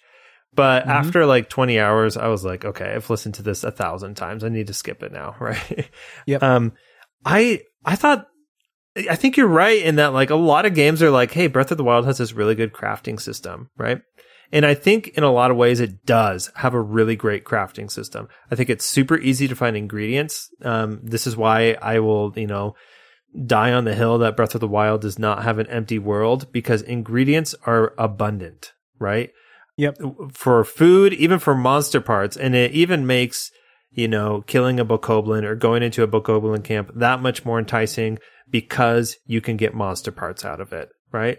Um, even I really disliked the bats, right? But I was like, you know what? I'll even kill some bats for some monster parts right now. Um, I think one of the good things about this is that, um, some of the monster parts were relatively like reducible in the sense that like you just needed X, you needed monster parts. You don't necessarily need these specific ones. Mm-hmm. Now, of course, like different monster parts will produce different effects when you're making elixirs um, because that's what you use monster parts for, and then you use you know edible ingredients for for different meals. Um, and so I would say by and large, I did enjoy it. Now, um, I do wish it was a little more streamlined in the sense of like, uh, so I can more easily predict, okay, if I make this meal, how many hearts is it going to yield? Is it going to give me these specific stat boosts? And I get that there's like a recipe that you can look at um, but I wish it was just a little more straightforward that I didn't have to look at a recipe to kind of figure out exactly what what I was going to get when I crafted some things. Mm-hmm. Some, I mean, the dubious food I think is hilarious, right? Like, yeah, you make a food that doesn't work with the game's coded recipes. Well, you get a piece of crap, and it's worth one yeah. heart. like, like I thought that was funny, and it, I think it made it was a funny reward every time I tried to cook something new and it sucked. So overall, yeah. I think I enjoyed it. I thought it was a good way to get buffs. Um, and it was wild. Uh, you could get like up to like 15 minutes, I feel like, of, you know, heat resistance and things like that. Mm-hmm. This is the last thing I'll say is that this is one of the few moments that there is a relatively noticeable no baked into the game. And it's that you can't stack effects infinitely. I feel like you could oh, yeah. really break this game. And, and so I do agree with that decision. But sometimes it'd be a little frustrating where it's like, you know what? The foods I have here all give cold resistance, but I need heat resistance here. And I'm going to have to end up eating two foods to get all the health I want back plus the status effect I want. Mm-hmm. So, I mean, it was fine. It wasn't too big of a deal, but sometids I'd run into that where was like, well, I'm wasting food here. Yeah. It's interesting you brought up this as a response to people who say the empty, the open world is empty because um, I agree with you. And this is something that a lot of game designers have started doing in the last like 10 years is putting crafting systems in their games because crafting ingredients is an easy way to put treasure out in the world. Yeah. Um, it's much easier to put a tree full of apples somewhere instead of thinking of a unique reward for exploring to that place. Which is not to say that apples are a bad reward because in this game they restore health and that's you need that because right. uh, especially again early in the game it's tough and um, when I went into a divine beast I would prepare or if I am going to go fight a Lynel I need to prepare for that fight I need to cook a bunch of food and kind of get myself ready for it and that that feels good battle prep is fun uh, for me in video games yeah mm-hmm. so find getting a bunch of food that uh, gives me a bunch of bonus health or restores my stamina because I really want to climb up that mountain and see what's on the top. Mm-hmm. Um, stuff like that is really good. So we talked about the treasure earlier of finding a shrine or finding a Korok or something like that. What's also really rewarding to go somewhere and find a bunch of hearty truffles. Oh, and you're yes. like, oh, I can make like some really badass food with this. Mm-hmm. Always feels good. Mm-hmm. Yeah, I huge agree with that. Or like, um, typically for like Lynel fights, especially like my first Lynel fight, if I found like a trove of iron shrooms, which I knew would boost defense, I was like, oh, yeah. okay, I'm going to spend the next three minutes and I'm going to scour this patch here and get all the iron shrooms I possibly can. Yeah, and I think that's how um, Breath of the Wild does this crafting mechanic well, is because ingredients are plentiful. that to me is a huge, huge boon. Uh, to compare it, I mean, just because Eastward's on the mind. Um, I did plenty of cooking in Eastward, but I didn't feel like ingredients were plentiful, right? And so, No, not really. so when I made a meal, right, it was like, I think a boss is about to come up. You know, I just, you know, the telltale signs. There's a checkpoint right here. You can restore your health here. There's a cooking station here. Right. I'm like, okay, Yep. something big is coming up. The game's preparing me for. I'm going to cook all my meals now. Um, hmm Whereas in Breath of the Wild, I felt like, okay, you know, oh, look, there's a stable coming up. Great. I know there's a place I can cook. As I've been sort of walking through the world, I've probably picked up 60 different ingredients. Let's take a few minutes to, to cook. Or it's like, oh, look, this stable is right next to us pond. Let's just go get a bunch of fish and then I can make a bunch of fish, you know, meals right here. Yep. So I, I found it to be really well done. And I I hesitate to think of an example of a game that I feel like has done something uh, that has implemented crafting in an open world quite the same way. I would say, like in Elden Ring, this exists for sure, but I hardly touched the crafting in comparison to like the cooking in Breath of the Wild, for example. It was so much more beneficial and necessary, I think. Yeah, it just to compare those two games, um, Elden Ring to me felt like you're crafting for your consumables. It, it's solving the problem in that game that I have in other games where I don't want to use my consumables because they're finite. Yeah. Elden Ring solved that by letting me craft my consumables, um, but not for health and stamina Hmm. because the Estus and stuff, Estus uh, flasks of Crimson Tears are finite in that game. Um, in this game, you're crafting for your health, your defense, your stamina, etc. And I I can't think of another open world game that feels as good to craft stuff because I'm the type of person where if a crafting system is extraneous and not valuable, I will not do it. Yeah. I don't like crafting unless it's valuable to me. Um, there are a lot of linear games where crafting is very, very good, uh, like in The Last of Us, Mm. stuff like that. But in an open world game, again, The Witcher 3, I don't craft shit in The Witcher 3. There's no reason to. I was trying to think if you could craft in The Witcher 3, and I've beat that game. Yeah, you craft, um, you don't cook, but you craft weapons and stuff like Right, you yeah. can craft weapons. I don't do any of that. I'm going to find a better sword in five minutes. yeah. So in Breath of the Wild, it's great. It's it's another like feather in this game's cap. I feel like just to say like, hey, they solved how to make crafting valuable in an Mhm. open world. Everyone, this is something you should steal. This is great. Yeah, and um, if I were to give my reasons why I think crafting works so well in Breath of the Wild is one, ingredients are plentiful. Um, Yep. Two, ingredients are always useful. Right? There's they some ingredients clearly are more useful than others, especially when you're making specific foods or elixirs. But you can always dump something extra into the pot. Right? Yep. Um, and then finally, I would just say like the products, like the actual things that you craft, have noticeable benefit to gameplay, right? Yep. Um, whether that be some sort of resistance, attack boost, huge attack boost, you know, restoring heart, like it was very easy to define and see how exactly a food was going to help me. You brought up the example of The Last of Us. The example I would throw in there is like a plague tale. Mm-hmm. Um, in a plague tale, I would go out of my way to find, you know, those levels are very linear, but I would definitely go out of my way to explore some of the, you know, trickier parts of those levels because I was like, if there are crafting resources in here, they're going to be a massive boon to how I'm going to finish this level and then go through subsequent levels. Yep. In an in a linear game like that, they can finely tune how many resources you get and assume the power level that you're going to be at at a specific part in the game Mhm. or prepare you for a specific encounter.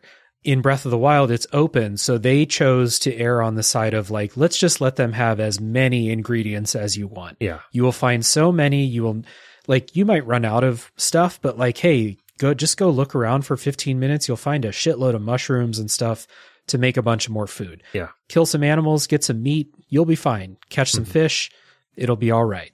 So Yeah. let's uh listen to some music and then when we come back we'll touch on the last part of the non-spoiler section. this is a beefy non-spoiler section today. uh talk about the music.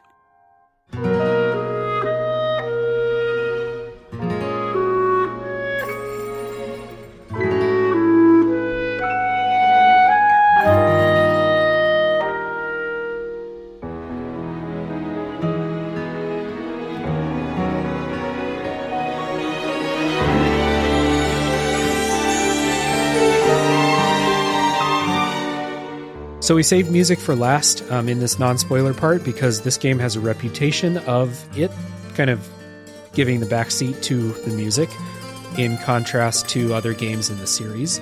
Uh, music in this game is composed by uh, three people who have the principal credit uh, Manaka Kataoka, Yasuaki Iwata, and Hajime Wakai. I hope I'm pronouncing those half correctly. Um, music's super important to the Zelda series. Anyone who's a fan of The Legend of Zelda will surely point to the music as one of the reasons why, I feel like. Mhm. Um, this game is really long and you spend a lot of time out in the field.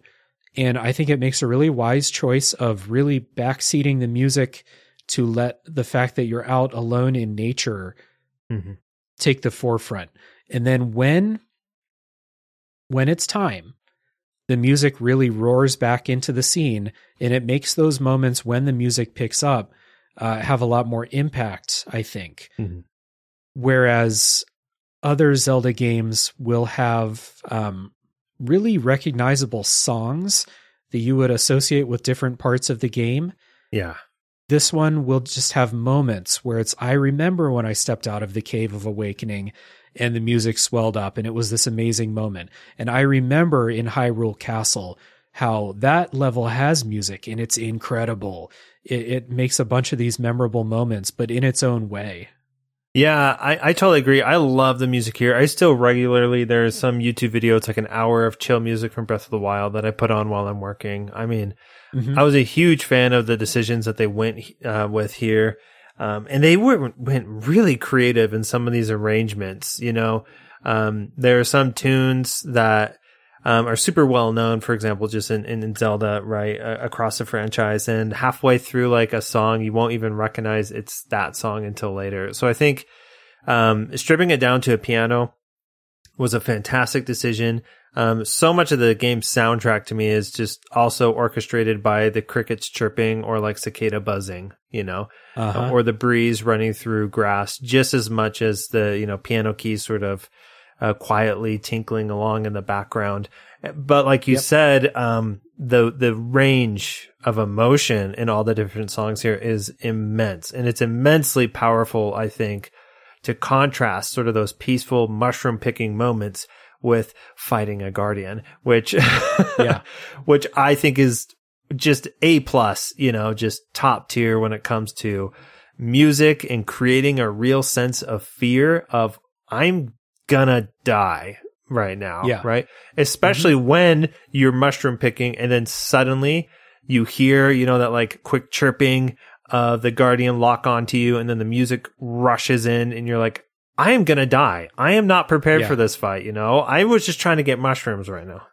Yeah, and it's worse when you um when you don't know where it's coming from. When you're you're climbing a tower and suddenly that music kicks in, you're like, "Oh my god, where is Yeah. this thing? I I am in danger." You know, it, it's really excellent. The sound design, of course, like the Guardian sound effects are creepy. We talked about that parry. When you parry something, you get a Oh. great sound effect. Yeah. super satisfying. Um, and then the environmental sounds, like you talked about too. So when you're out exploring, there's no music. Uh, maybe you get a few piano keys Mhm. every now and then. But what you do get is the wind rustling like through the trees or animals or uh, when a storm rolls in, you'll get that. And it's fantastic. Yeah. Yeah, I, I really love that. It really helped, I think, with immersion in the game for sure. Um, just because, uh, I mean, I, I love the outdoors. I love being on mountains, for example, just hiking. And I love those moments when you stop for like a bit of a trail mix or whatever it is, where you don't even hear your boots hitting the path anymore, right? All you hear is just the wind kind of going through. It's this wonderful, peaceful moment that really envelops you, I feel like, in the environment. And I feel like Breath of the Wild, with this artistic decision to really scale back music and exploration, did a lot. I think it really, really helped sort of immerse you in the natural world of Hyrule. Yeah. So uh, really, really agree there. Um, but yeah, um, the Hyrule Castle music, just to talk on this without, you know, saying any Oh, God. spoilers Yeah. probably one of I mean this game uses music beautifully as it is, but man, going through Hyrule Castle is such a music like trip. Just going mm-hmm. is so beautifully done, I think, and it really hits all the emotional notes of what it is to be in Hyrule Castle. But also, this is, I think, the music tying into environmental storytelling, where the music, I think, beautifully replicates what has happened to Hyrule Castle. Yes. It- it- yeah. it's- 100%. especially as you go through and you're like reading through some of the history logs there. And this is the final thing I'll say because I don't, I know we're not spoiling yet, but we're getting close to Right. that territory, right? Um, just the way that the music sort of accompanies what is happening and what you are learning as you're in Hyrule Castle, I think was just so remarkably done. Yeah, absolutely. So, you know, we're not spending a ton of time talking about music. We waited until the almost the two hour mark of this podcast to talk about it. it it's there's less music in this game. It's not at the forefront like it is in Ocarina of Time or um, Link's Awakening or something like that. Mhm. But it's not to say that it doesn't do an incredible job at what they wanted from the music and the sound design. Yeah. So I do want to give it its props. Now it's time at the end of the spoiler, the non spoiler section, uh, to answer the question Who would you recommend Breath of the Wild to? I would recommend Breath of the Wild to anybody who wants to play one game for the next four to six months. Um, yes. I mean, it's funny. I mean, Dave and I, we have this problem because of just being a podcaster about video games, especially because we do weekly episodes dedicated to specific games. Which the the Mhm. downside to that is that we don't necessarily get to play games exactly how we want to, right? Um, maybe you do a better job of pacing yourself than Cameron and I do, right? when it comes to getting through games. Um, but I would say, you know, speaking for myself here, not for Dave necessarily, you know, I do not represent the majority of gamers at all in terms of how I play games because I'm always thinking Oh, about yeah. deadlines and podcast episodes and how I want to talk about this. And with some specific games, it's like, hey, if we don't put out an episode on this quickly, no one's going to care, right? Um, uh, which, so anyway, this, the Breath of the Wild, I feel like is one of those games that, as we mentioned, six years later, people are still finding discoveries in this game. Um, if you are playing this for the first time, just let it be the only game you're playing, right? And, and let yourself have those discoveries and share those discoveries. There's still a really strong community that is so in love with the exploration of Hyrule in Breath of the Wild that it is very easy to be connected with a lot of people. And I just think, I, yeah, I recommend this game for anybody who's looking for an open world game, somebody who doesn't really like survival because survival is very light in this game. Um, and if you want to dedicate, just throw yourself into a single game, then Breath of the Wild is the game for you. Yeah, Yeah, I echo that. Um, the way I get around podcasting and deadlines getting in the way of my uh, gaming is that I I don't schedule an episode until I'm ready to, and I usually finish a game several weeks before we record. So I, I beat Breath of the Wild like three, four weeks ago, and I also record episodes several months before they air. Uh, so that's that's my process. Um, but you're right. I am not a typical video game player either because I'm always playing lots of games. So even if I'm not like stressed for time, like I need to beat Breath of the Wild because I'm recording in two days or something like that, I'm playing Breath of the Wild alongside other games. And then there's another game coming out next week that I really want to play. So like I need to make time for that too. And for the average video game player, they're not playing four games at the same time. Mhm. They're playing one game. And I think, like you said, this is an excellent game for someone like that, or for someone who plays one game a year or two games a year Mhm. and just kind of like plays a little bit in their free time because they have better balance of their hobbies than I do. this is a great game for that. So that's an excellent um, observation there. I recommend Breath of the Wild to anyone who would possibly enjoy an open world game. It is as simple as that Mm. because this is the ideal for an open world. It is a game that is fun to explore and rewarding to explore. Because if if exploring and traversing is not fun in an open world and you're not rewarded for doing that, then why the hell are you playing an open world game? Yeah. Why are you making an open world game if it's not like that? Mhm.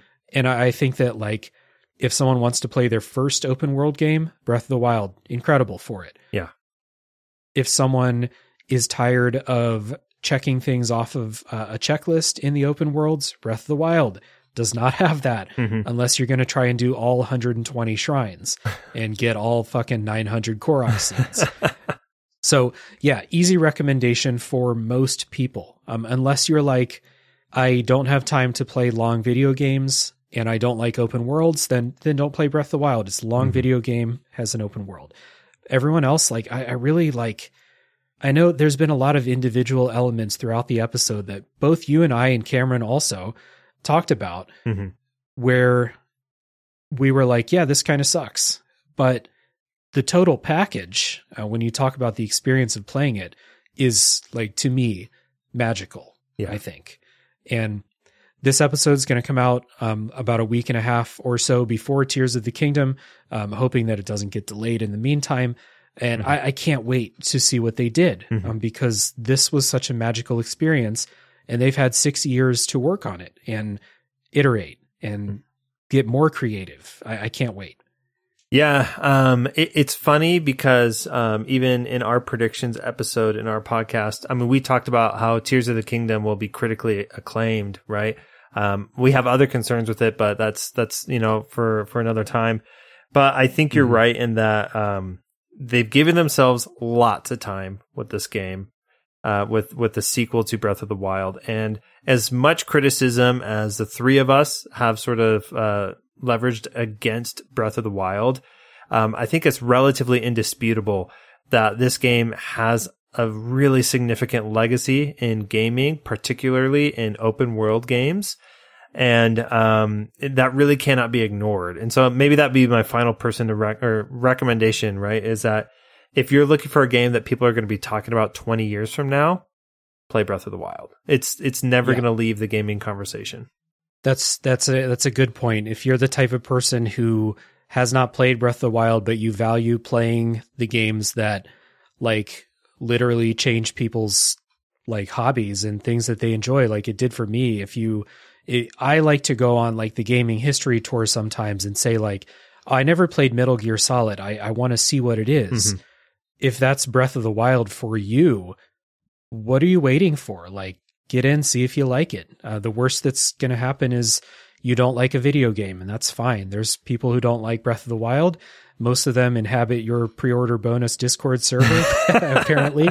But it's it's cool. But I do think it's something that should be um, should be tried. Mhm. Yeah, I think uh, I think this game still stands. I'll just my last comment. I think this this game still stands the test of time. I think it still holds up.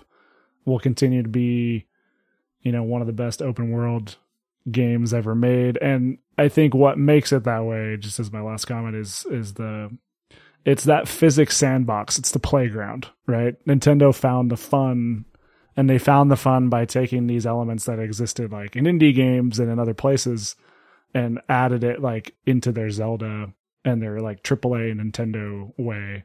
So thanks so much for having me on the show. Sorry I got to jump. Absolutely. Little housekeeping before the spoiler wall here. Uh, this might be the latest spoiler wall in uh, Tales from the Backlog history. Got a lot to talk about here. Mhm. Jake, I'm going to put the links to the pre order bonus podcast down in the show notes, but is there anything else, anywhere else that you would like to direct people for the show? I mean, we are most active on Twitter and on Discord. And so the Discord is really free to anybody. We're pretty lax in there for sure. When gaming news kind of comes up, that's when uh, people get uh, buzzing and the Discord gets hopping. But when things are slow, the Discord's slow. So just, you know, this won't take over your entire life for sure. Uh, so, so I mean, and it does. I actually really appreciate that about the the Discord. We have a great community there. Although it is the running joke that really nobody there likes Breath of the Wild. So if you don't join the Discord after listening to this episode, that you know, no one can blame you. Um, like I said, uh, at pre-order cast, um, I actually run that, uh, that Twitter. Uh, we're on there very actively. And then finally, we do have a Patreon. Um, we have two tiers. We have a tip jar and then we have a $5 tier where, um, I put out weekly episodes. Indie impressions They're really short. They're 15 to 20 minute episodes just on indie games that I'm playing or that I've beaten. Um, Mhm. and then, uh, we put extended episodes on there as well. And then Cameron with the rare AAA impression will, will post something up there as well. Nice. Yeah, we did one of those indie impression episodes about Chained Echoes, uh, which went out to the public, everyone could listen to that episode, Yes. but it is hosted on the Patreon. So Mhm. if you like Chained Echoes, uh, that is a good place to go because Jake and I talked about the story, had a great conversation there. Yeah.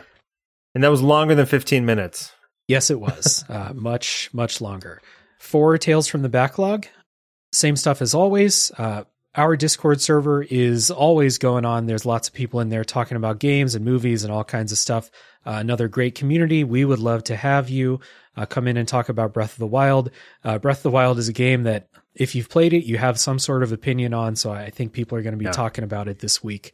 Um, and then Tears of the Kingdom coming up. If you want to jump in and talk about how you're liking Tears of the Kingdom, that's a great place to do that. Also have a Patreon on this uh, show. Um, $2 per month minimum uh, will get you bonus episodes, voting on games upcoming on the show, and a bunch of other cool stuff. Um, also, feel free to check out my other show, which is called a Top 3 Podcast. Every episode is a top three list or a draft or something fun like that. Um, that is a much different vibe from this show. Uh, so I think it's a lot of fun. We'd love to have you check that out. So, Jake and I are going to take a break. When we come back, it's going to be the full spoiler talk for Breath of the Wild.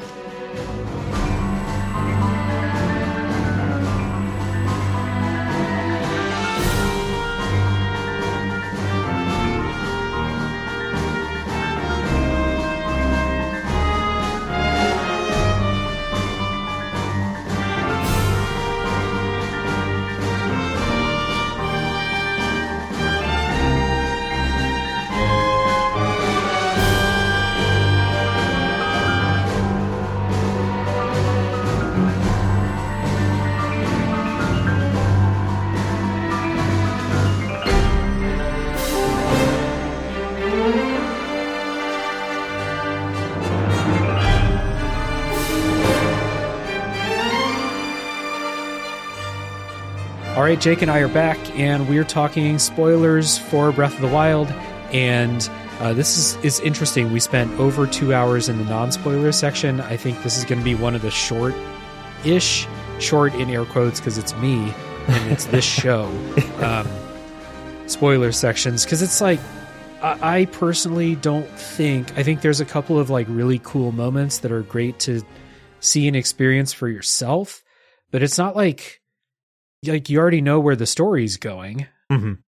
You know you're going to beat Ganon at the end, and there's just not a whole lot of like traditional spoiler stuff uh, for the game. So anyway, um, let's talk about the story uh, and where it goes. You pick up a lot of stuff via lore notes. Um, you can read notes. Uh, people leave them in their cabins or in Hyrule Castle at the end. Mhm. Um, the other way that you get the story, and this is an active thing that you have to go seek out, is by going to these locations that will trigger Link's memory. Um, and you'll you'll watch a little cutscene flashback of um, something that happened in the past. It's usually Link and Zelda together before the calamity. So these are optional. I think there's like 16 or 20 of them, something like that. Yeah. Uh, did you do these? Not all of them. Um, Yeah, me either. I mean, part of it I feel like is you're given a snapshot of the world of where you can find the memory. And if you find that like the actual location within the world, and then you'll see like a glowing indicator of like, hey, if you stand here, then a cutscene will happen and you'll be able to like relive a memory. Um, Yeah. but the game is massive, you know, and uh, I felt like with most of the game's exploration, you could look for a shrine and you could sort of predict where a shrine would be, or you could look at the topography of the map and predict, okay, if I go over to this thing, I bet something interesting is happening here.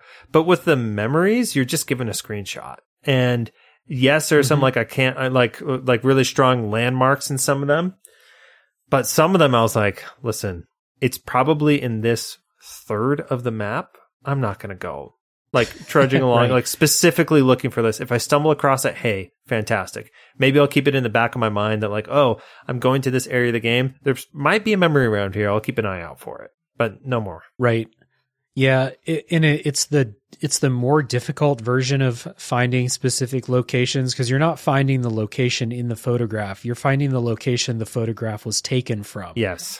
Which you not only do you have to find that landmark, but you have to get that that same angle on it.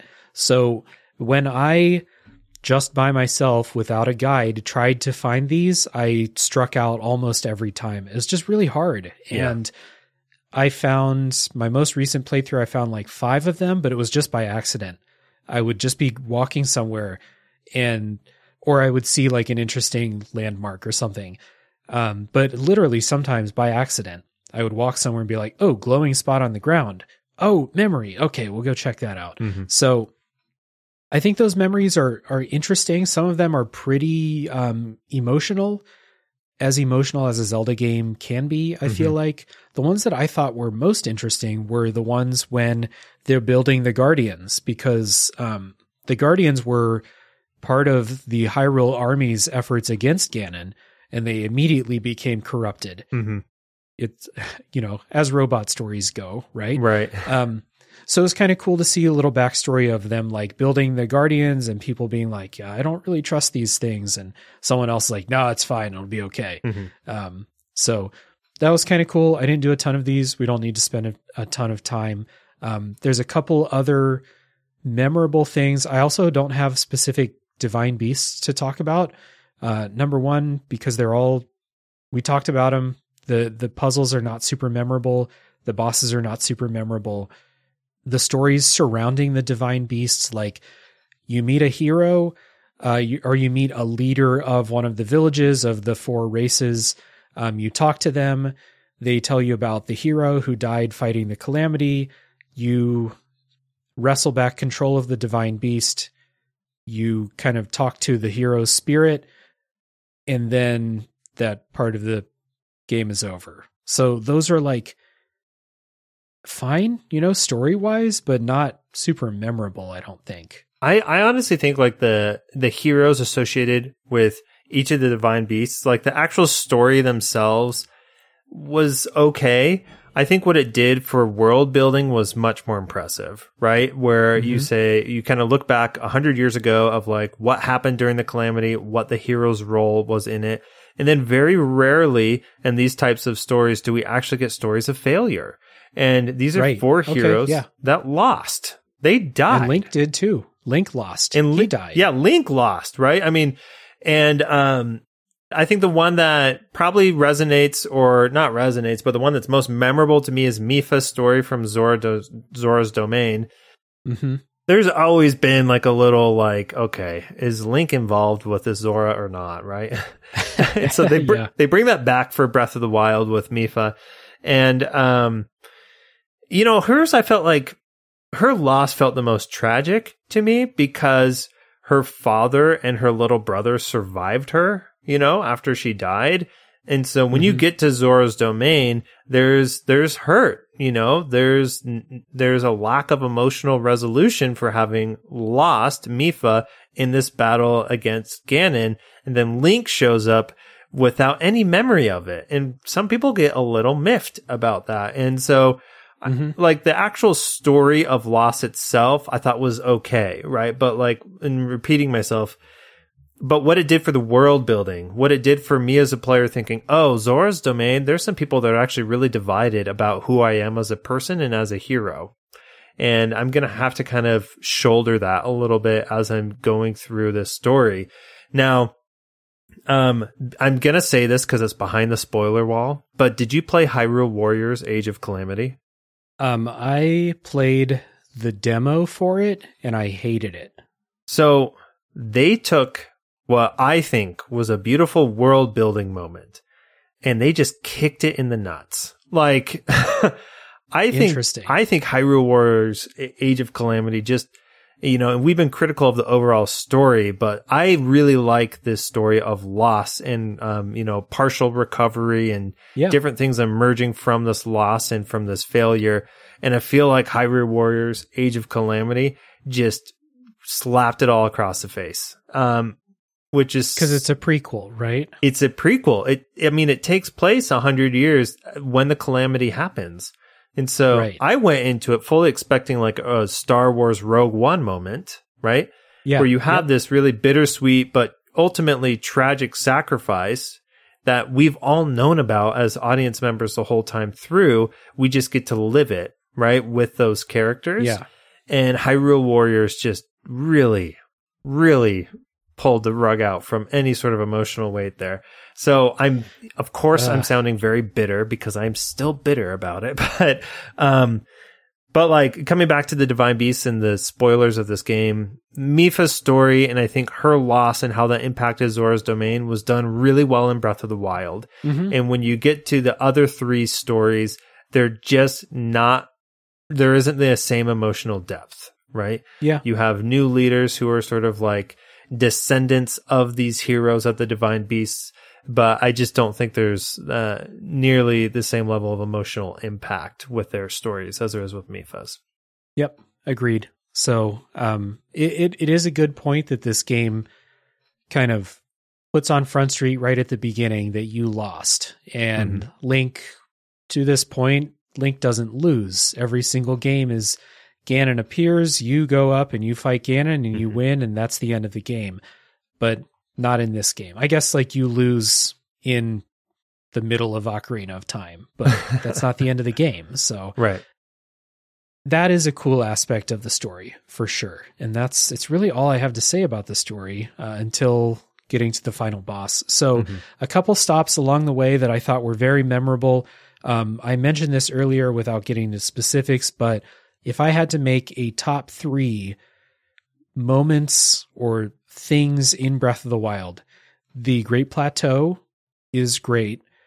Mhm. hyrule castle is great. And then the other one would be eventide island for me Mm, oh, which is the island where they take away all your stuff. And it's a challenge to like i said in the non-spoiler part final exam for Mhm. the game.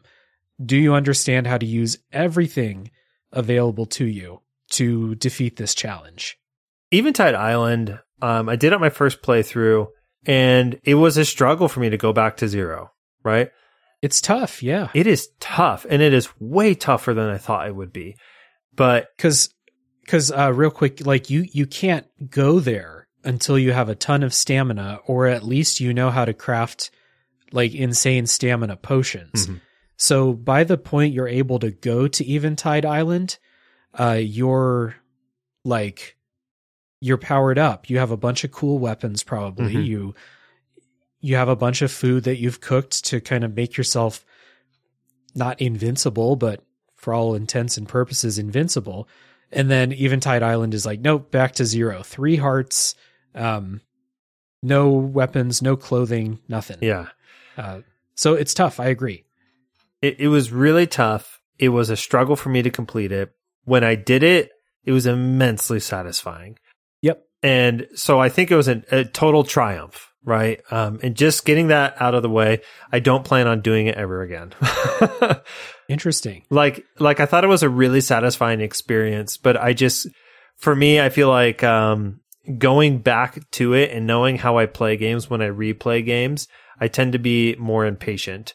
And that I think Eventide Island it is a final exam and it does test your patience and your willingness to really utilize nothing to accomplish a lot, right? Like you have to use a lot of ingenuity and creativity to get through it. Mhm. Um, I think it maybe okay. Maybe I'll take back the absolute. Maybe I'd go back and play it, but I definitely have to be in the right mindset of looking for a specific type of challenge because I do think it is a challenge.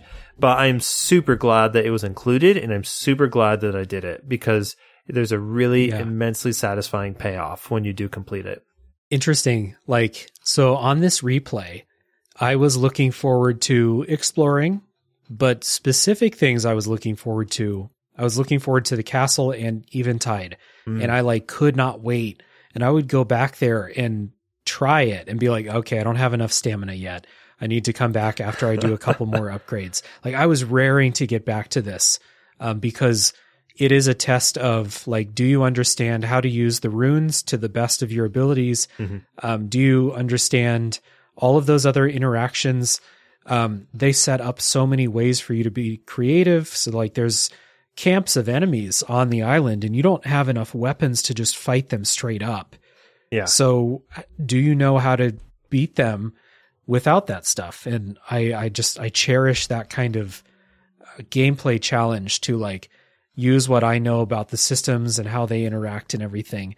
It's really great. Now one thing i was not looking forward to and I actually didn't do my second time, was Tarrey Town, which is the most famous Yes. side quest in Breath of the Wild. So before I say why, uh, I was not looking forward to this. Um, did you do Tarrey Town, and how do you feel about it? Uh, I really like the idea of Tarrey Town because I think uh, the idea of it does contribute to what I think you know Breath of the Wild's cool world building. Right? Okay, a brand new town is going to be constructed here. This is we can see how life goes on in the wake of Hyrule's destruction, but it is the craziest grind fest. You know. Um, I felt like you had to do so many steps and gather so many things to make it happen that I just didn't complete it. Same. Um, my first time, I thought it was cool. Like you said, it's it's a you're building a community, you're helping to heal society and stuff like that. And I thought that was cool. And like there is some emotional content in the Tarrey Town story. Mm-hmm. But like you said, it is a hellacious grind to get the materials to do it. And I didn't finish it my first time. And then when I was replaying it, even with the idea of like, I would like to talk about it on the podcast, I was like, I'm not doing all that collecting for this. And then I forgot to look up like even how the quest line ends because apparently I don't care enough to see what happens at the end. Um, but a lot of people seem to like it. I I don't I don't get it. It seems like if you're playing Breath of the Wild for 200 or 300 hours and you're going to accumulate the resources to finish the quest, then yeah, maybe there's something rewarding at the Mhm. end and you'll feel great about what you built, but not me. Like Mhm. I, I could not care about it. You know, um, uh, there is a speedrunning category of Breath of the Wild. It's one of my favorites. It's the dog percent. Um, Okay. there are 16 dogs throughout Breath of the Wild where if you feed them enough, they will lead you to buried treasure. Okay. And the buried treasure actually won't spawn in the map until the dog is happy, right? And it, it takes like two to three apples to feed a dog and make it happen. And uh, one of the dogs is in Tarrey Town. And so, in order to complete that category, you have to Oh. complete Tarrey Town, which uh, is the only way that I've actually seen Tarrey Town be completed. Um, hmm and so it, it's I love watching it. Like it's one of my favorite categories of Breath of the Wild speedruns. I love watching it, and it's kind of funny because when you when they were routing it, right, they had to route in the quickest way to complete Tarrey Town, and I'm sure. Tarrey Town percent is its own category at this point, right? Because it is known for being such a grind. Uh-huh. But I just love how like, okay, this is a, a cute, fun little mechanic. If you make a dog happy, and they're mostly at different stables throughout Hyrule, they'll lead you to bury treasure, right? And that's a cool, fun thing. And then um, to have one of those dogs locked behind Tarrey Town just made me laugh. I was like, okay. And so in order to actually do this, and I haven't checked the last I was following that category more seriously. I think it was like a like a two hour uh run. I think the category was just under two hours. Jeez. It's um it's a crazy grind and um that's that's all I have to say about Tarrey Town. Um if you are a fan of Tarrey Town listener, I'm I'm very happy for you. Uh, but not for me. Uh, Jake, is there anything you want to talk about, like spoiler wise, before talking about going to Hyrule Castle? I don't think so. And, and, and that's just kind of the thing. Like, it, it's hard to come up with, to think of a really strong list of a bunch of spoilers here because, um, I don't, I, oh, wait a second. Hmm. I, I mentioned earlier that I would bring this up in, in, in this section in particular. Yeah. And that's the Yiga clan, oh, the hideout. the hideout. Yeah. there's one section of this game I can say, you know, full chested that I hate. Yeah. And it is the Yiga clan hideout stealth section. It is such a monkey wrench into what the rest of the game is, right? It's this, it's everything I dislike about stealth games and it must be completed in order to uh, get the, the Thunder Helm, I think it's called, right? Mhm. for the Gerudo uh, Desert um, Yep. Divine Beast. So you have to do it. And it just drove me absolutely bonkers. The good things to come out of that, the silver lining is that there's a ton of resources in there. Oh yeah, you're set for mighty bananas for the rest of your playthrough. for yeah. the rest of your playthrough. And it's like one of the best ingredients to boost attack, I think. And you Mhm. get like 50 to 60 of them in there. You get a ton of gems. You get what I think is uh, a pretty funny gimmick boss fight. Yep. Um, with the Yiga clan leader.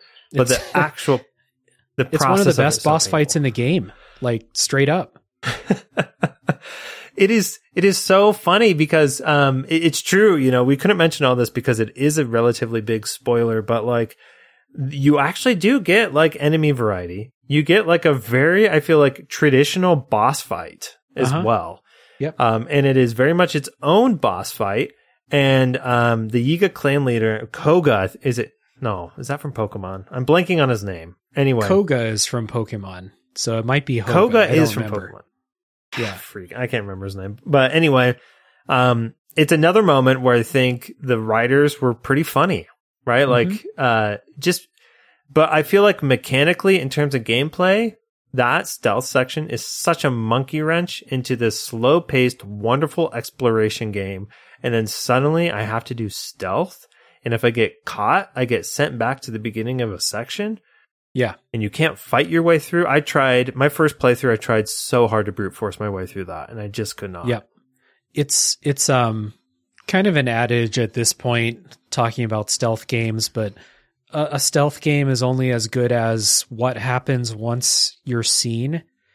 You know, so Yeah. in it's it's why like I played Metal Gear Solid One and I I didn't like the stealth because once you get caught, you're you're dead basically. yeah, But stealth games that I do like, like Dishonored and uh, Deathloop, immersive sims in general, when you're playing stealthy, Prey, you guys covered Prey on your podcast. Mhm. I played stealthy in Prey, and then once you get caught, it's game on. It's a different type of game.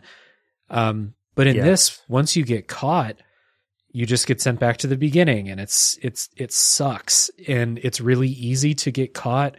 It feels like the rules that have been established for stealth up until this point don't really apply anymore. Like they're Mhm. way more strict about what what you can get away with. You can't stealth kill the enemies because they take way too much health. hmm Um, you can kill them, but it's really hard. Uh, you would have to like try to cheese it. I feel like. Mhm. Uh, so what it effectively turns into is you just have to be perfect at stealth, and the way that you do that is by picking up the bananas and dropping them in places to get guards to turn their back. But it's kind of fiddly. You can't throw items. You can't throw bananas. You can only drop them in front of you. Mhm. Um, and it's just, yeah, it it sucks. It's it's the worst part in the game as far as a like scripted thing that you have to do. Mhm. But the silver lining, like you said, is the boss fight is good at the end. Mhm. It is a traditional Zelda puzzle type boss fight. He has a gimmick. You need to figure out exactly how to counter what he's doing, as opposed to the Divine Beast boss fights that are just like learn their attack, learn which one you can parry. This Mhm. one has like a, a puzzly aspect to it, and it's really good. So I'm glad you brought that up because I'll take the opportunity to shit on that uh, hideout section because it's awful. It is, yeah. Um, it, there's really not much more I can say, but I could say the same thing about how much I dislike it over and over again. Yeah. Right. Uh, Um, the, the good part, the other good part, very faint praise again, is that it's very short. Once you complete it, you realize it's like two rooms and then you're at the boss. But yes. the act of getting through those two rooms sucks so bad that it feels like it's 20 rooms. It takes so much longer. And a part of me wonders if it was, um, if they designed it thinking that it would be a lot easier or a lot simpler than it actually turned out to be. Um, I think you're right that like the stealth in there feels antiquated. All you can do is distract and you can't even throw the item to distract. Yeah. You have to be crouching, you have to drop the banana and then you have to exit and then they, it buys you some time to make it to the next part of the maze. Yeah. Um, yeah, if if it had been optional, it would be better because I wouldn't have had to do it. Like, I think it would have been worth it for the boss. Like, I totally agree there. And I, the other silver lining is that the amount of resources in there are freaking, like, there's a ton. Um, Yeah. I remember going back and doing it a second time actually with a guide. Um, and the guide pointed out like there's so many gems in there. Now I also I originally pulled up the guide because I was like, let me get through this as painless as possible. But I happened to pull up a guide that was like to 100% all the items in there, which was super worth it. Uh-huh. Like, but terrible section. Oh man. Yep.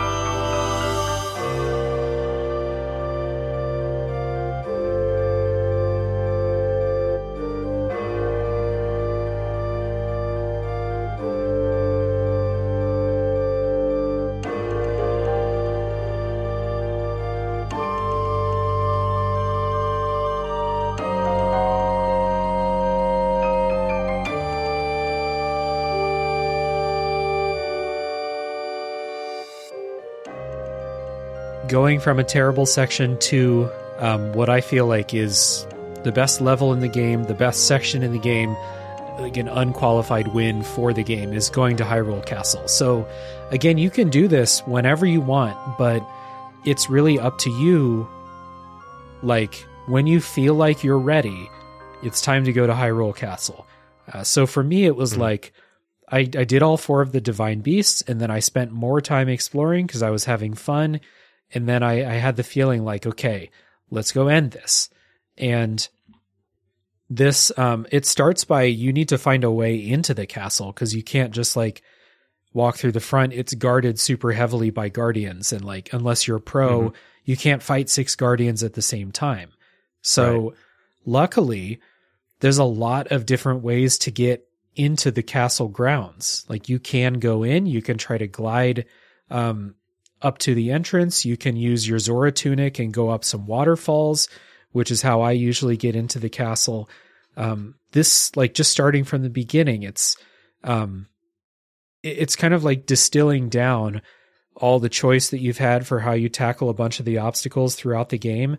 Now they're building an entire level with all of that choice into it. And it, it goes, once you're in the castle, it, that choice continues. You can walk the paths and fight all the mini bosses and explore all the rooms, or you can just climb the walls and uh, ride the updrafts up and really kind of skip all that stuff. Total freedom to approach it the way you want. Yeah, I love it. The first time, um, and now that I'm thinking about it, I've actually done Hyrule Castle more times than I've actually played the game. Um, because I'm thinking about all the different ways that I entered. Um, first time I entered in, I ended up gliding in just from a high point in a cliff nearby and ended up like, uh, landing in, in some of the wall and like, ended up climbing up into the dining area, which is, um, skipping quite a lot, I feel like, of what's actually available in Hyrule Castle. And um man, the second you get in there, like you're gliding in and I feel like you have three different lasers, you know, guardian lasers honed in on you. I mean, the adrenaline kicks up and um it is so much fun, I feel like, to sort of navigate those halls and navigate the enemies in there and read all the different lore books and um, the Princess Zelda's diary in there, I think, is super fascinating and what she has to say about what was happening to her before the the calamity. Um, The second time I went in was uh, through the moat. Um, there's a back entrance, right? Uh, it's like a boat launch, and there's actually Okay. a shrine in there. So um, it's nice to have the the fast travel point that's like right there. Now, if you enter in from there, you start like down in the dungeons, which I think is another super cool area of Hyrule Castle, and I think it's one of the few unique versions of the Hinox, the Stalnox, like the it's like the skeletal knight version of a Hinox. Mm-hmm. Yeah. Um, there are very few of those in the game, and one of those is in the dungeon. So I remember like coming up through the dungeon and seeing that thing and being like, "Holy crap, something new! This is super cool!" You know. yeah. um, he's got the same move set pretty much, but anyway, it was exciting, you know. And then I remember trying to just like go through the front and just getting absolutely shredded. Like, there's Yeah. no way this is going to happen. But a lot of the times that I went into Hyrule Castle, and now that I'm thinking about it, um, I did this so many times to go in, explore, and like plunder, and then come back out. Right. Yeah. But but most of the times was just kind of gliding into a new part of the castle um, with a bunch of guardian arrows ready so that I could shoot all the floating helicopter guardians down um, and I could actually make it to the castle. Uh, mm-hmm. But yeah, I loved it. It's a so it's like the actual it's the only level I feel like like traditional level or dungeon maybe in the game and it feels like it really stands apart from the rest of the game in that it is really tough but it is extremely like uh, accessible and in, in how you want to take down Hyrule Castle and then later Calamity Ganon. Yeah, absolutely. Um, to kind of like go further with that, this feels like the only level in a Zelda game that doesn't feel like a dungeon. It feels like a real space that you're mm. exploring. So, like, mm-hmm. One of my favorite things about a lot of you know we we've mentioned Elden Ring lots of times. Well, like you're exploring castles in Elden Ring, and they they kind of feel like real castles. They don't feel like video game levels in that right. way. And this feels like that. It feels like a real castle. So like one of my favorite things about immersive sims is exploring living spaces. And so again, Prey, because you guys just did that. Like yeah. that doesn't feel like a video game level. It feels like a place where people live and work. And that's how mm. Hyrule Castle feels too. Cause you'll maybe you'll pop in through a window and be like, Oh, I'm in the kitchen right now. Or, and then you go out down the hall and you're in the grand dining hall and mm-hmm. then you climb up a spire and you, you pop in through a hole and you're in Zelda's room and um, like Zelda's kind of like study quarters and stuff like that. It feels like a real space, and it, like I, I cannot overstate like the joy and video game fun that I have going through Hyrule Castle. Mm-hmm. After mm-hmm. me talking about how underwhelmed I was by the divine beasts to the point that like even in the spoilers section, I don't have anything to say about them uh, really. But Hyrule Castle is so fucking good. And mm-hmm. like it's tempting for me because the game auto saves you right before you fight uh, Calamity Ganon, or it might auto save you even before you go into Hyrule Castle. I can't remember.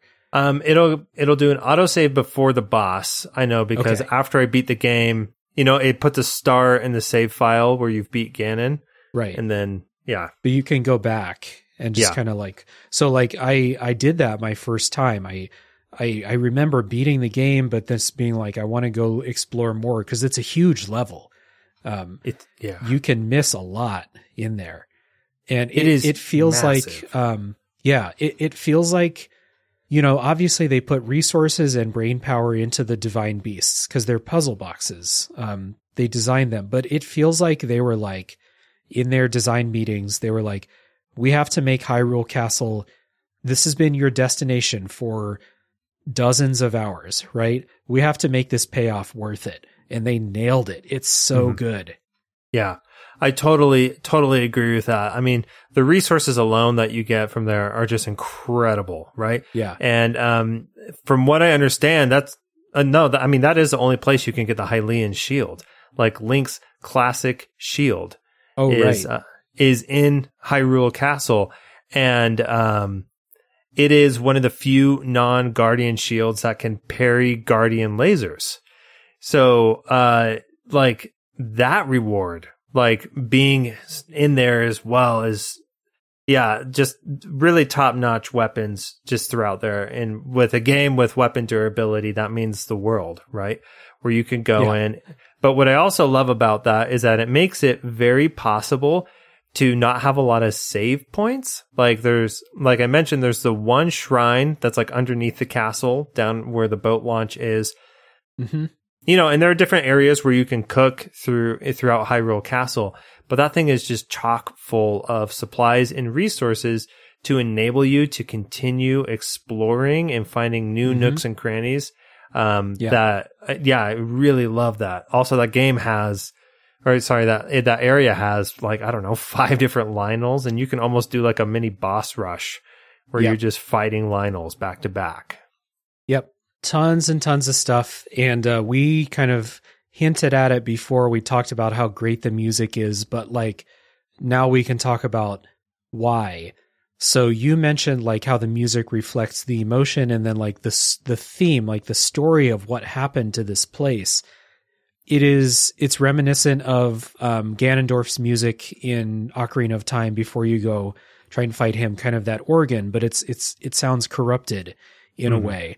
And then every now and then, as that music is playing, you get these like bits of familiar Zelda melodies and motifs coming back in just for uh, one bar or two bars or something to kind of show you how there's a struggle happening here between light and dark. And sometimes the dark is winning and sometimes the light is winning. And like from that perspective too it like gave me goosebumps when i was playing like when zelda's lullaby would start playing for Yeah.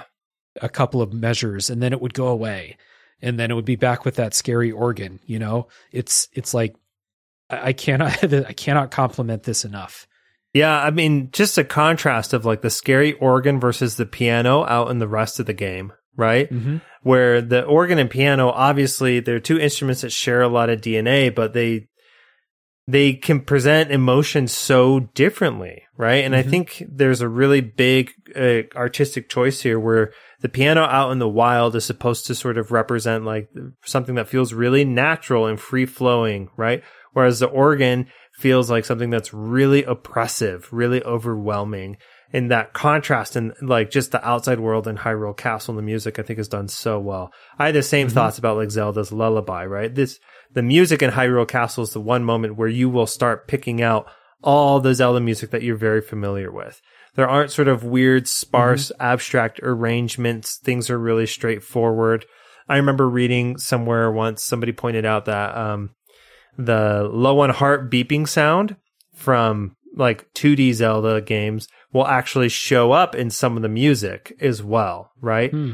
To sort of it, it heightens that sort of stress that we have, you know, baked into us from those older Yeah. Zelda games that we've played, right? So yeah I think it's it's really wonderful music because it gets the adrenaline flowing, but without being like um, raucous at all. You know, I mean, Mhm. it's it's just like this very broody, oppressive organ, and I just think that it works so well to communicate the mood of the castle. Yeah, hundred percent. And so all the while you're you're going through this, you're experiencing this struggle, and then you get to uh, the final boss. You get to Ganon, um, who is in this weird pus sack when you first find him. um, but then you fight Calamity Ganon. It's a four phase boss fight. The first phase, if you did all the divine beasts, they shoot their lasers in and they wipe out the first phase of the boss, which is like appreciated, but like, why couldn't you do that on the last phase? Like the third phase when I actually need the help? I can take down phase one of a boss fight. Mhm. By definition, it's the easiest part, but they destroy it. Uh, phase two is just a regular fight, very reminiscent of the Divine Beast boss fights. Uh, Yeah. Phase three, he's invincible, uh, like climbing on the walls and stuff. You, I, the way that I did this was I parried the lasers. I don't know if there's another way to beat this phase. Um, this is the third phase before you go out in the field if you're playing along. Yeah, that's how I remember doing that phase as well, right? Um, Mhm. which is which is so interesting because you can get through the majority of the game without parrying, with the exception of the with the guardians. I mean, you could take down a guardian without parrying their laser, right? Yeah. But if you do parry their laser, it makes those fights significantly easier, right? yeah. Um, but yeah, this this boss fight, I thought it was kind of fine. I do love how they incorporated the divine beast help in order to like um, have some continuity with the story and how like your decisions have meaningful, you know, impact. Yeah. If you do all four divine beasts, then they will help you. You know, maybe the help isn't the best or most appreciated, but I mean, hey, they did something, right? And it Yeah. was worthwhile to do it. You get to skip a whole chunk of this boss fight. Yeah. And um so yeah, I thought that was really cool. Uh yeah, before you get to the field, it um it, I think the Ganon fight is better than any of the divine beast, you know, when blight blight Ganon Yeah. fights. Without question. Right? Yeah. Um but it's it didn't feel like a traditional Zelda fight to me still, right? Not like uh, the Yiga clan leader fight did necessarily. I don't know how you felt about this boss fight. Like I I don't think it was a bad boss fight. I think it was worth it to be as long as it was because I wanted a really big payoff and I wanted Ganon to feel like he was really tough because that's how everybody's talking about him. But Yeah. like, I guess con- comparing with like other video games, not my favorite final boss fight. Yeah. Um, final bosses are weird. Uh, they're often either too difficult and therefore not satisfying as like a conclusion to the game, or they're just kind of like, you know, the final boss fight in a lot of Zelda games is not like super different from any of the bosses you've done in the dungeons up until that point. You know, like there's a couple of them that stand out as being really cool. Um, Ocarina of Time again, that final boss fight felt very cool. Yeah. This one, I, like, I agree. It's it's better than the Divine Beast fights because it's it's a souped up version of those. He's got Yeah. more moves than those, um, more phases. It, it feels like the most powerful thing you're going to fight for sure. hmm But it's not the hardest thing you're going to fight. I found every Lynel fight to be more difficult than Ganon at the end, and I don't Yeah. think I feel great about that realization. But what it does do, I think, is it is better. It is a very good final boss from a narrative perspective, where Mhm. you freed the divine beasts. The divine beasts were originally constructed to help you fight Ganon. You assumed control of them again. Now they're helping out in the fight. Um, Zelda is involved in the fight uh, eventually. And it does feel like you're fighting this really dangerous creature, even if it's not the hardest thing you're going to fight in the game. hmm Um, and then you get to the set piece at the end, which is from a narrative perspective, it's cool. From a gameplay perspective, it's um, underwhelming, I think. So, phase four, uh, Ganon transforms into this giant kind of bull form. Uh, you go out into a field. It's not the real field from the game, it's a new level you go into. Um, and you're on horseback, which is always enough of a struggle to control that it's like it doesn't feel great you know?